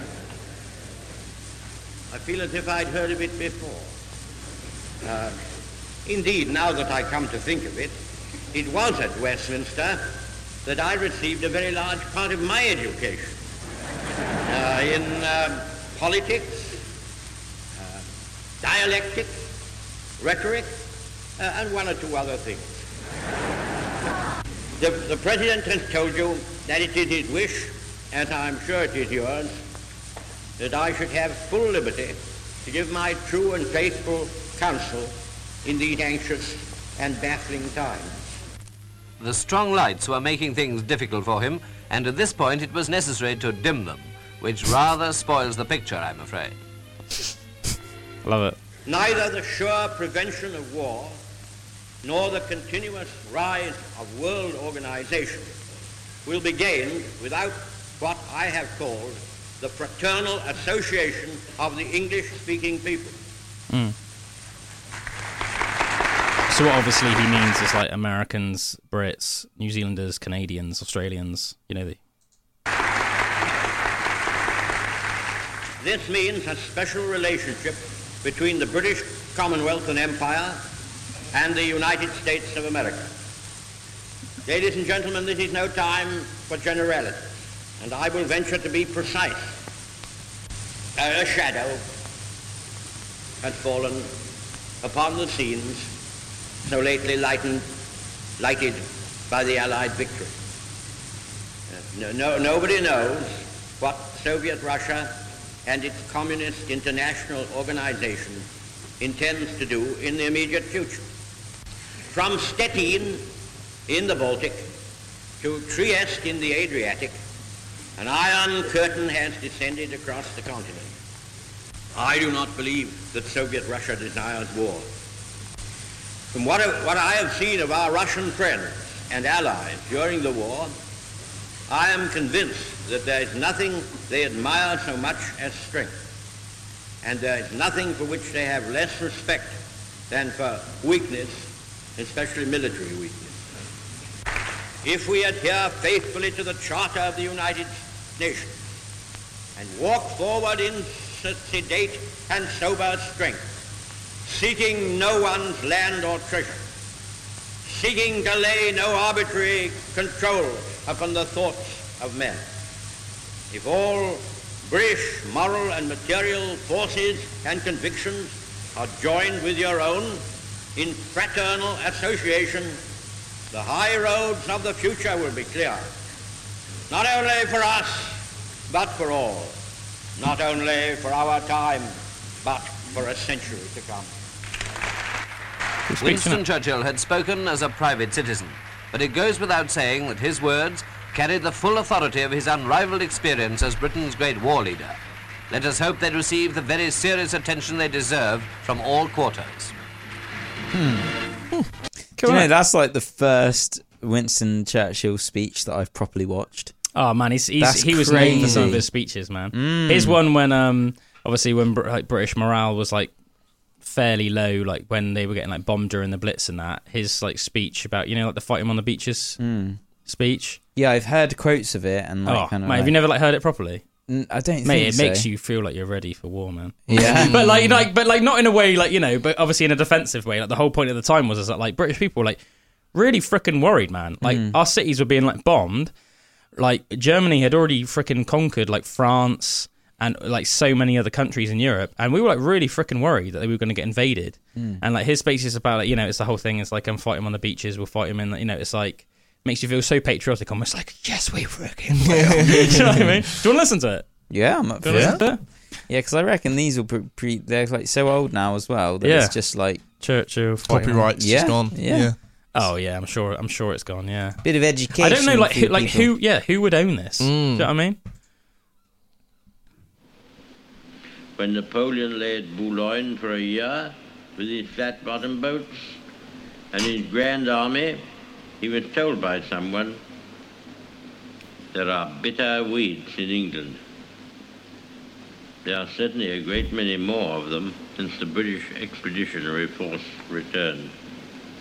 Sir, I have myself full confidence that if all do their duty, if nothing is neglected, and if the best arrangements are made, as they are being made, we shall prove ourselves once more able to defend our island home, to ride out the storm of war, and to outlive the menace of tyranny, if necessary for years, if necessary alone. At any rate, that is what we are going to try to do. That is the resolve of His Majesty's government, every man of them. That is the will of Parliament and the nation. The British Empire and the French Republic, linked together in their cause and in their need, will defend to the death their native soil, aiding each other like good comrades to the utmost of their strength. We shall go on to the end. We shall fight in France. We shall fight on the seas and oceans. We shall fight with growing confidence and growing strength in the air. We shall defend our island, whatever the cost may be. We shall fight on the beaches. We shall fight on the landing grounds. We shall fight in the fields and in the streets. We shall fight in the hills. We shall never surrender. And if, which I do not for a moment believe, this island or a large part of it were subjugated and starving, then our empire beyond the seas, armed and guarded by the British fleet, would carry on the struggle until, in God's good time, the new world, with all its power and might, steps forth to the rescue and the liberation of the old. How good is that? Wow, that's pretty freaking epic, isn't it? Mm. Like things poli- used to be so much more epic. Oh man, yeah, I was gonna say like like since when have you heard like a, poli- a politician say a speech like that? Like, so, what I mean, but I think that one thing I think is um, I think one thing is like cool about um, like Brit like British history and like Britain as a nation is um like whether you like Britain or not, like as a nation. Do you know I mean? Because obviously, you know, there are some countries that might have a bad taste in their mouth from things that we've done to them in the past. Same way we've got a bit of a bad taste in our mouth with some, some other nations. And that obviously, that obviously doesn't mean that you would judge ever an individual by like the country that they come from. I don't obviously think that's the case, but obviously it's like you know, let's face it, Britain does have some like rivalries a little bit with some countries. Um, but I think whether you sort of like naturally like Britain or not, regardless of, regardless of what part of the world you're from, I think you know you got to respect you got to respect Britain for the things that Britain's accomplished over the years. As like a tiny, we're like a tiny country in the grand Mm. scheme of things. We're not a big country, are we? You know, Mm. we've as a country accomplished a hell of a lot. And I think the bit most admirable quality is like as Winston Churchill was saying, and I've heard lots of other, I've heard like quotes from like you know certain like you know American personnel. I know that like Jocko, Jocko Willink, I'm a big fan of. Um, I think you know probably most people listening knows who Jocko is. If they don't, look up Jocko Willink. What an inspiration! Um, but lots of other people as well. You know, say like an American military, other types of military, really respect like the SAS and stuff because it's just like that never surrender mentality. He's like saying that there. Do you know what I mean? He's literally just Mm. saying like, look, like you know, France, France obviously like surrendered like to the Nazis and stuff. And I'm not like I'm not like trying to embarrass obviously the French or anything like that, or like say, you know, put them down for that. But there is just as he said, you know, as Winston said, like just Britain just will not surrender. Mm. Like you, you like, you, like, like, Like might- Malta. Yeah, yeah, like- and yeah, Malta are the same. Mm. Malta are the same. It's like that sort of. It's that sort. And Greece, that's another country I would say has that mindset. Mm. The Maltese, the Greeks, the Brits. There's something about certain nations. It's like, look, like we're not even saying like we're the strongest, like all those nations. But like you will literally have to kill every single one of us because Mm. we will never bow down to you. And there's like Mm. I think there's something about that that's just almost like inspiring. Yeah. you know, Mm, mm. Like we are not going to conform to whichever sort of like weird to, to your sort of tyranny, so to speak, like your Mm. way of life. Mm. Like this is our way of life, and if you want to take it from us, you're going to have to kill every single one of us. That's what I felt like in COVID. Yeah. like Yeah. it got weird and it actually got did so, get a bit it, weird, it- yeah. it got weird and it got it got a bit like if this gets weirder I've really got to see where where I, where where the line stands with what I truly believe in and and, and it's like what are you worth like dying for almost Mm. like like what are you what you know what do you believe in so much that you're you're worth like laying down your life for of like your own autonomy and things like that you know It's weird, isn't it? It's almost like I don't know about you, but I think me and Em were talking about it quite recently. Well, I find it almost like a bit spinny now because it almost seems like it was like it wasn't really real. Like now, like it didn't it's happen. like two years of my life that It was have like a dream. Like two years is a long time. Yeah. but things have got back to normal. Like Yeah. now, like in you know, Like 99.9%. like almost now, I feel like almost how I did before. Yeah. like, like as in with just what Yeah. I want to do. Like, you don't think Well, about I've it. been to Costa Rica. I've been to Peru. Like like you Yeah. know in the last like year and and stuff. And and I'm not what thinking like I'm not even having to prove anything when I get to the airport or Yeah. you know Mm. take these tests all the time and stuff like that. But yeah, it was just this weird section that that, that you know we're never going to get that back, and almost like we're just like two years older, but like been Yeah. through that craziness. Such now. a crazy time period. Like Mm. it doesn't like like you said, it doesn't feel real to look back on. Yeah, I guess it just seems almost like weird now. Almost like it's, it's it's hard to remember. It's like I would say it was really really spinny for me because obviously at the time I'd literally Yeah, become like a dad literally, like, one yeah. week before. Yeah. and then I remember I remember um like Em um got like an infection like from her you know after childbirth and and like literally the day after um, Em had given birth to Evie, we had to go to the hospital, and I remember we were sitting in like the hospital room, um, and I remember watching on TV about how it was basically it was like yeah, it was, you know, it was all like going a bit crazy by that point. Is that when like Italy shut down and places No, like no, no. that? This is way after that. This is Right. like this is like when it was like spreading suddenly in England, and they were starting throwing around like all these like crazy things in like on the Mm. news, like saying that like you know, like I think the word like lockdown might have even been chucked around. I was thinking like, what even is that? Like, do you know what I mean? And it was Mm. like I don't even really understand what the rules of that are.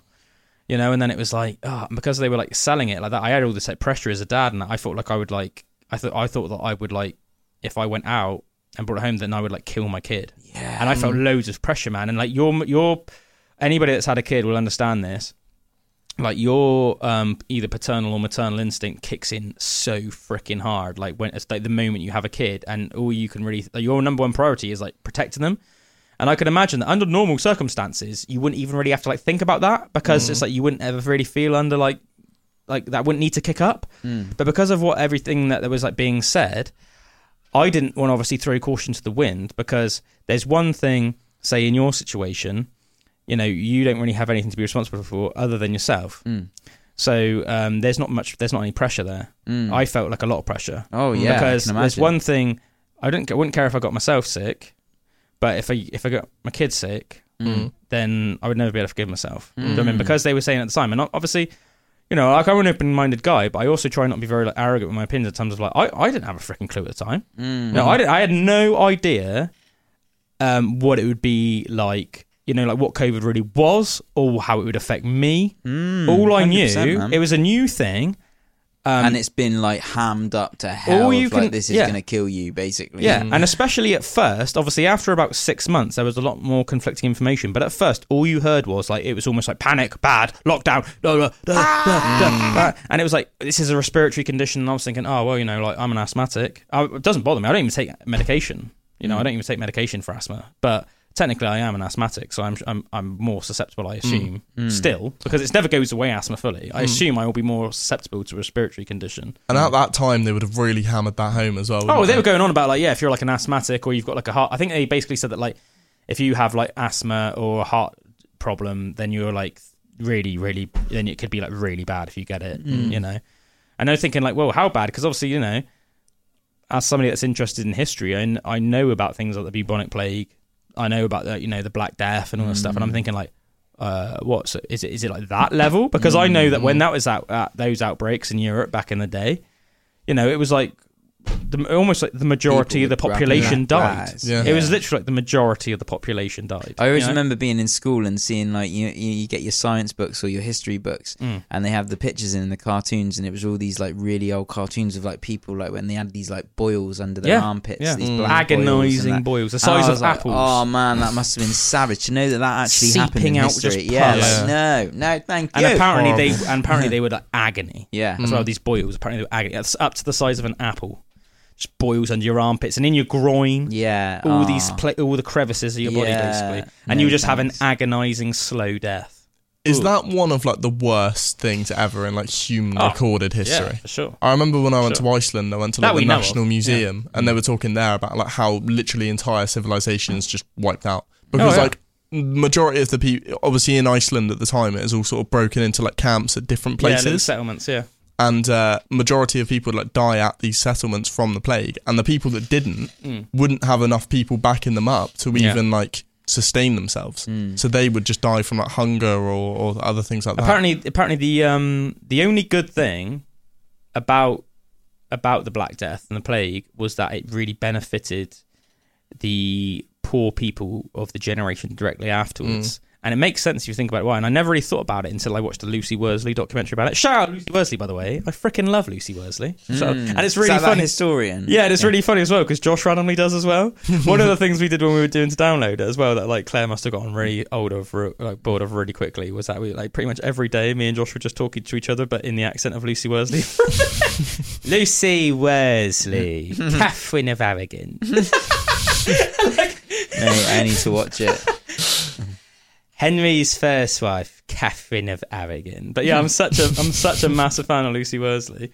Um watched this really good documentary with her about it and they were saying like as you can imagine in those days the the um the difference between what would have been known as like a serf like a, just a very common person basically like the lowest of the low in society and say like a lord the lord of the land would have been like freaking insurmountable. Like the difference do you know what i mean? Mm. basically if you're a serf you worked your freaking ass off and got little for it if you Mm. were a lord of the manor you would have had loads and loads and loads of stuff. You could have just raised your taxes when you wanted, blah, blah, blah, blah, blah. Um, it was basically saying the reason that it, it benefited the serfs is because there were hardly any workers. Mm. But these lords of the land, they needed people to work the fields, they needed people to maintain their freaking, like, manners Mm. and all this stuff that uh, wherever they live. So they could be like, no, not doing So it. yeah, so basically that because Unless there you was give me more money. before the Black Death and the plagues and stuff, there was there was such an abundance of people, they could almost get away ro- more with being tyrannical. Mm. But then the serfs almost just realised that they could be like, no, I'm not doing that unless you give me more money. And then obviously Mm. at first the lords would be like, well, we'll kill you then. And be like, well, then you're not going to have anybody to, to do anything. Mm. And they'd be like, oh yeah, she's got a point. Okay, well, how much money do you want? Okay, give me more of this and I want you to lower the taxes. Mm. And then it actually was, it, economically, even though it came off the back of something that was absolutely awful, like literally can't get more worse than like a freaking, you know, Mm. like a, a, Bubonic a literally like a deadly plague that kills like I can't Such remember. a, It, like, it was like it was like one as well. seventy percent of the population of Europe or something Mm. crazy like that. But um, I'll look it up in a minute how much percent of the European population died. But it was something. It was crazy. People must have legit thought that was going to be the end of the like, human civilization. Well, Mm. I think a lot of people, because they were so God fearing in those days, it was like a lot of people went super religious and thought Right. like we'd be being punished for like. Because let's face it, murder and prostitution is like always been like a big thing in like e- pretty much any society in the world. Do you know what I mean? Like once you get past a certain level, I'm sure it's not an issue in sort of like you know little tribes and stuff, but um, you know. Once you get past a certain level of civilization, I think things like Mm. prostitution, murder is is it's going to happen in the dark alleyways of, Mm. of of whatever civilization. And I think people just thought it was like punishment from God for all these Mm. things, and they were, you probably as a result you were having like probably crazy radical religious movements as well. I imagine. Um, Oh. I'll put like what percentage of Europe died during the Black Death, or what percentage of the UK? What percentage? I guess there would have been uh, the other thing that would have like helped poor people. There would have been a lot of empty houses. Mm. Yeah, because people would just be you know not there to to actually clean their houses, so they'd have to go to someone. Yeah, eventually. Okay, it wasn't actually as bad in in uh, England between between thirty and forty percent of the English population, but uh, Still a lot. Still sounds like a lot to me. Mm. Thirty and forty percent. Wait a minute. This seems like it's a bit more complicated than that, though. Let me just click on this link a minute. Is this? It's estimated in total, thirty to forty percent of the English population perished, and in some villages, but in some villages, the death toll reached as high as eighty to ninety percent. So some villages, I think, we're only left with ten percent of their population. So I guess it, it, it varied depending on where you were. Because I expect there were some settlements that were lucky. You bear in mind in those days there were no trains or cars or, or, or aeroplanes. So if you probably were in a village or town that was quite far away from other people, you could probably literally just be like, "F off, Mm, mm. we're shutting our gates. Don't Mm. you freaking come in here." The Mm. smart ones, Mm. you know. Where um what actually what actually was it then? It w- It was what- fleas on rats. fleas on rats. They thought it was the rats themselves because obviously they just didn't understand. But now we know it was actually the little fleas on the rats. Mm. So the rats were spreading it, but people thought it was directly the rats, but it wasn't the rats. It was the fleas that were on the rats. That's mad, isn't it? Yeah, it's crazy, isn't it? Imagine like the, the image of just walking around during that time and like bodies everywhere, and they would have had like plague doctors walking around. Yeah, because they look sketchy Like, as well. How don't they? creepy they look. And the reason they had those giant beaks. Oh, that's those. Yeah, you know those creepy Plague looking. doctors. And they have like goggles. Yeah. They'd have none of their flesh exposed. They'd be wearing like long black garments, Mm. black leather gloves, goggles, and then this big beak. It looks like something from a horror movie. Literally man. almost like a weird version of the Grim Reaper or something. Yeah. Mm. And the reason they'd have this big long beak, and at the bottom of it, because obviously all they would smell is like pus and death everywhere, because people were just dying everywhere and they were burning the body. So you, mm. all you'd smell everywhere in England was like charred flesh and like oh, pus oh man, and that boils. must have been horrible. Rough time. Mm. Yeah.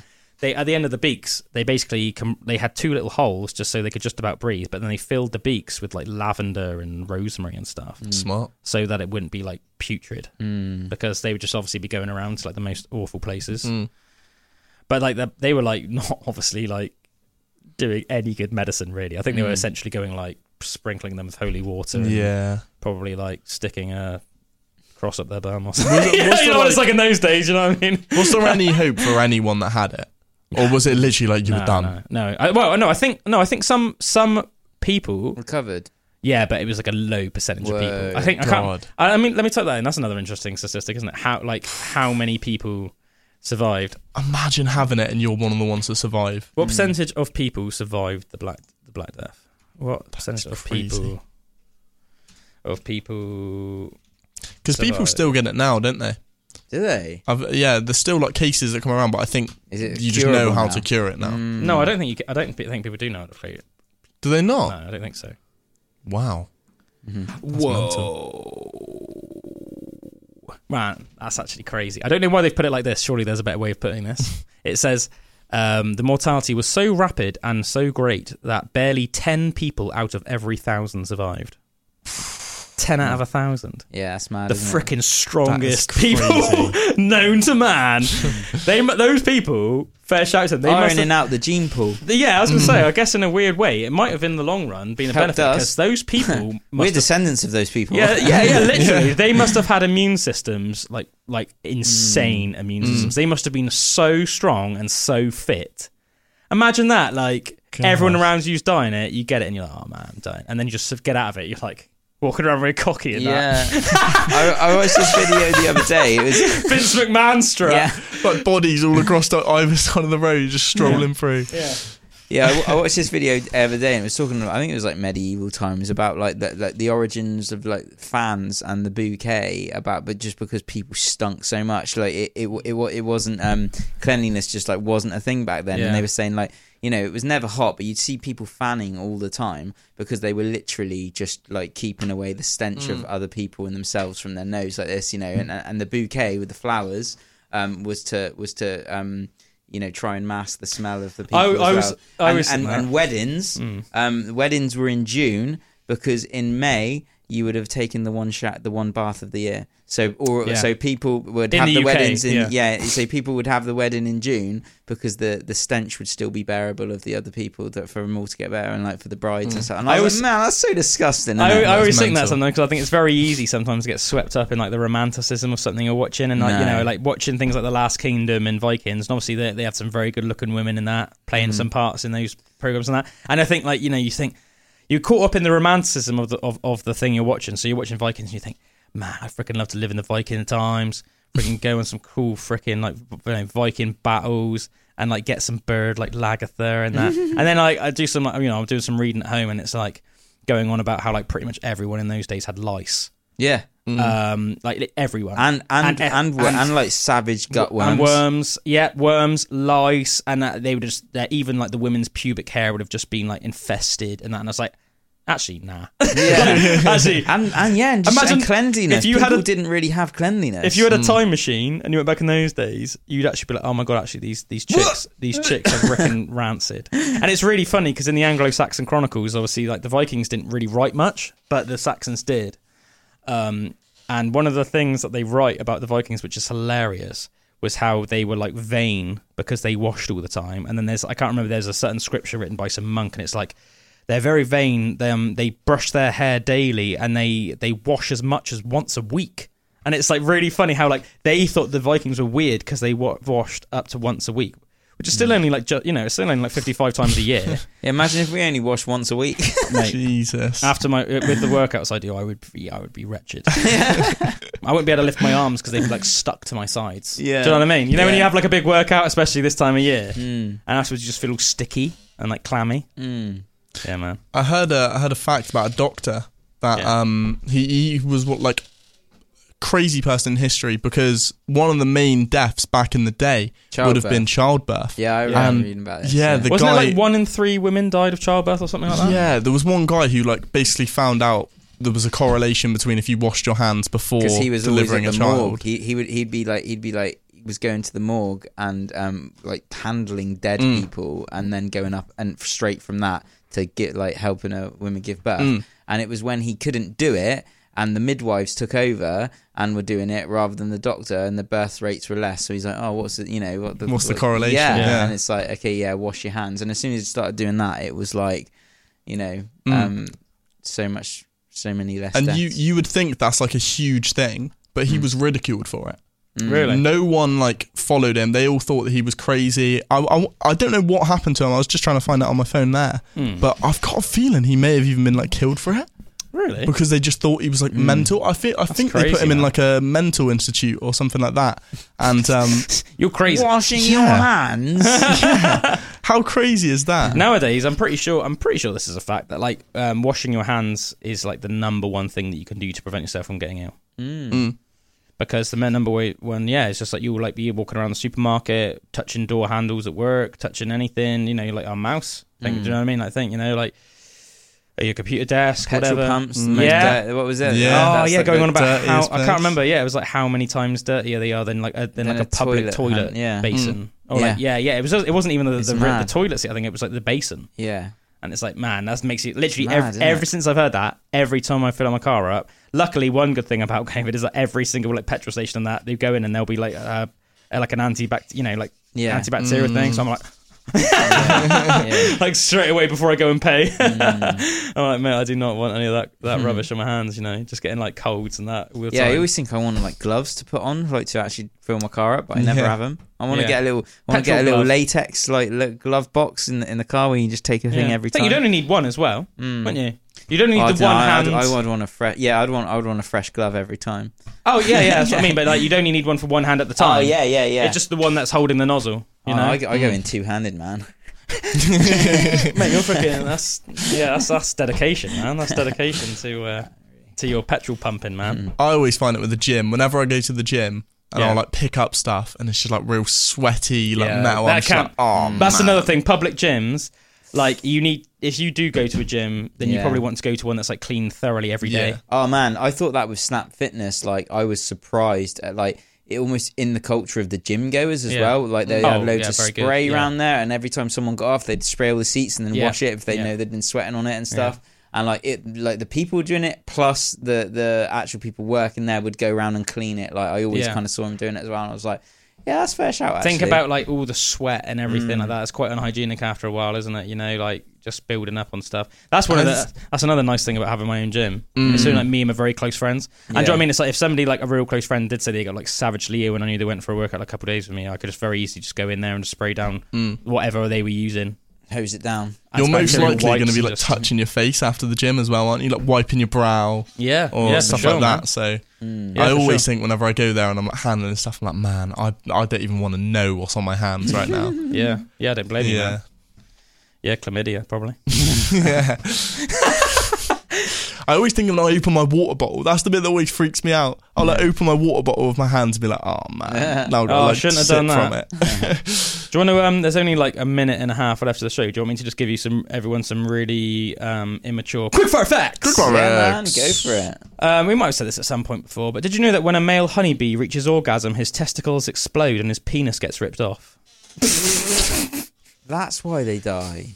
Did you know that uh, just like some um, people in some towns of the UK, porcupines decide whether they want to have um, mate with each other by peeing on each other first and then smelling whether they think that they're compatible.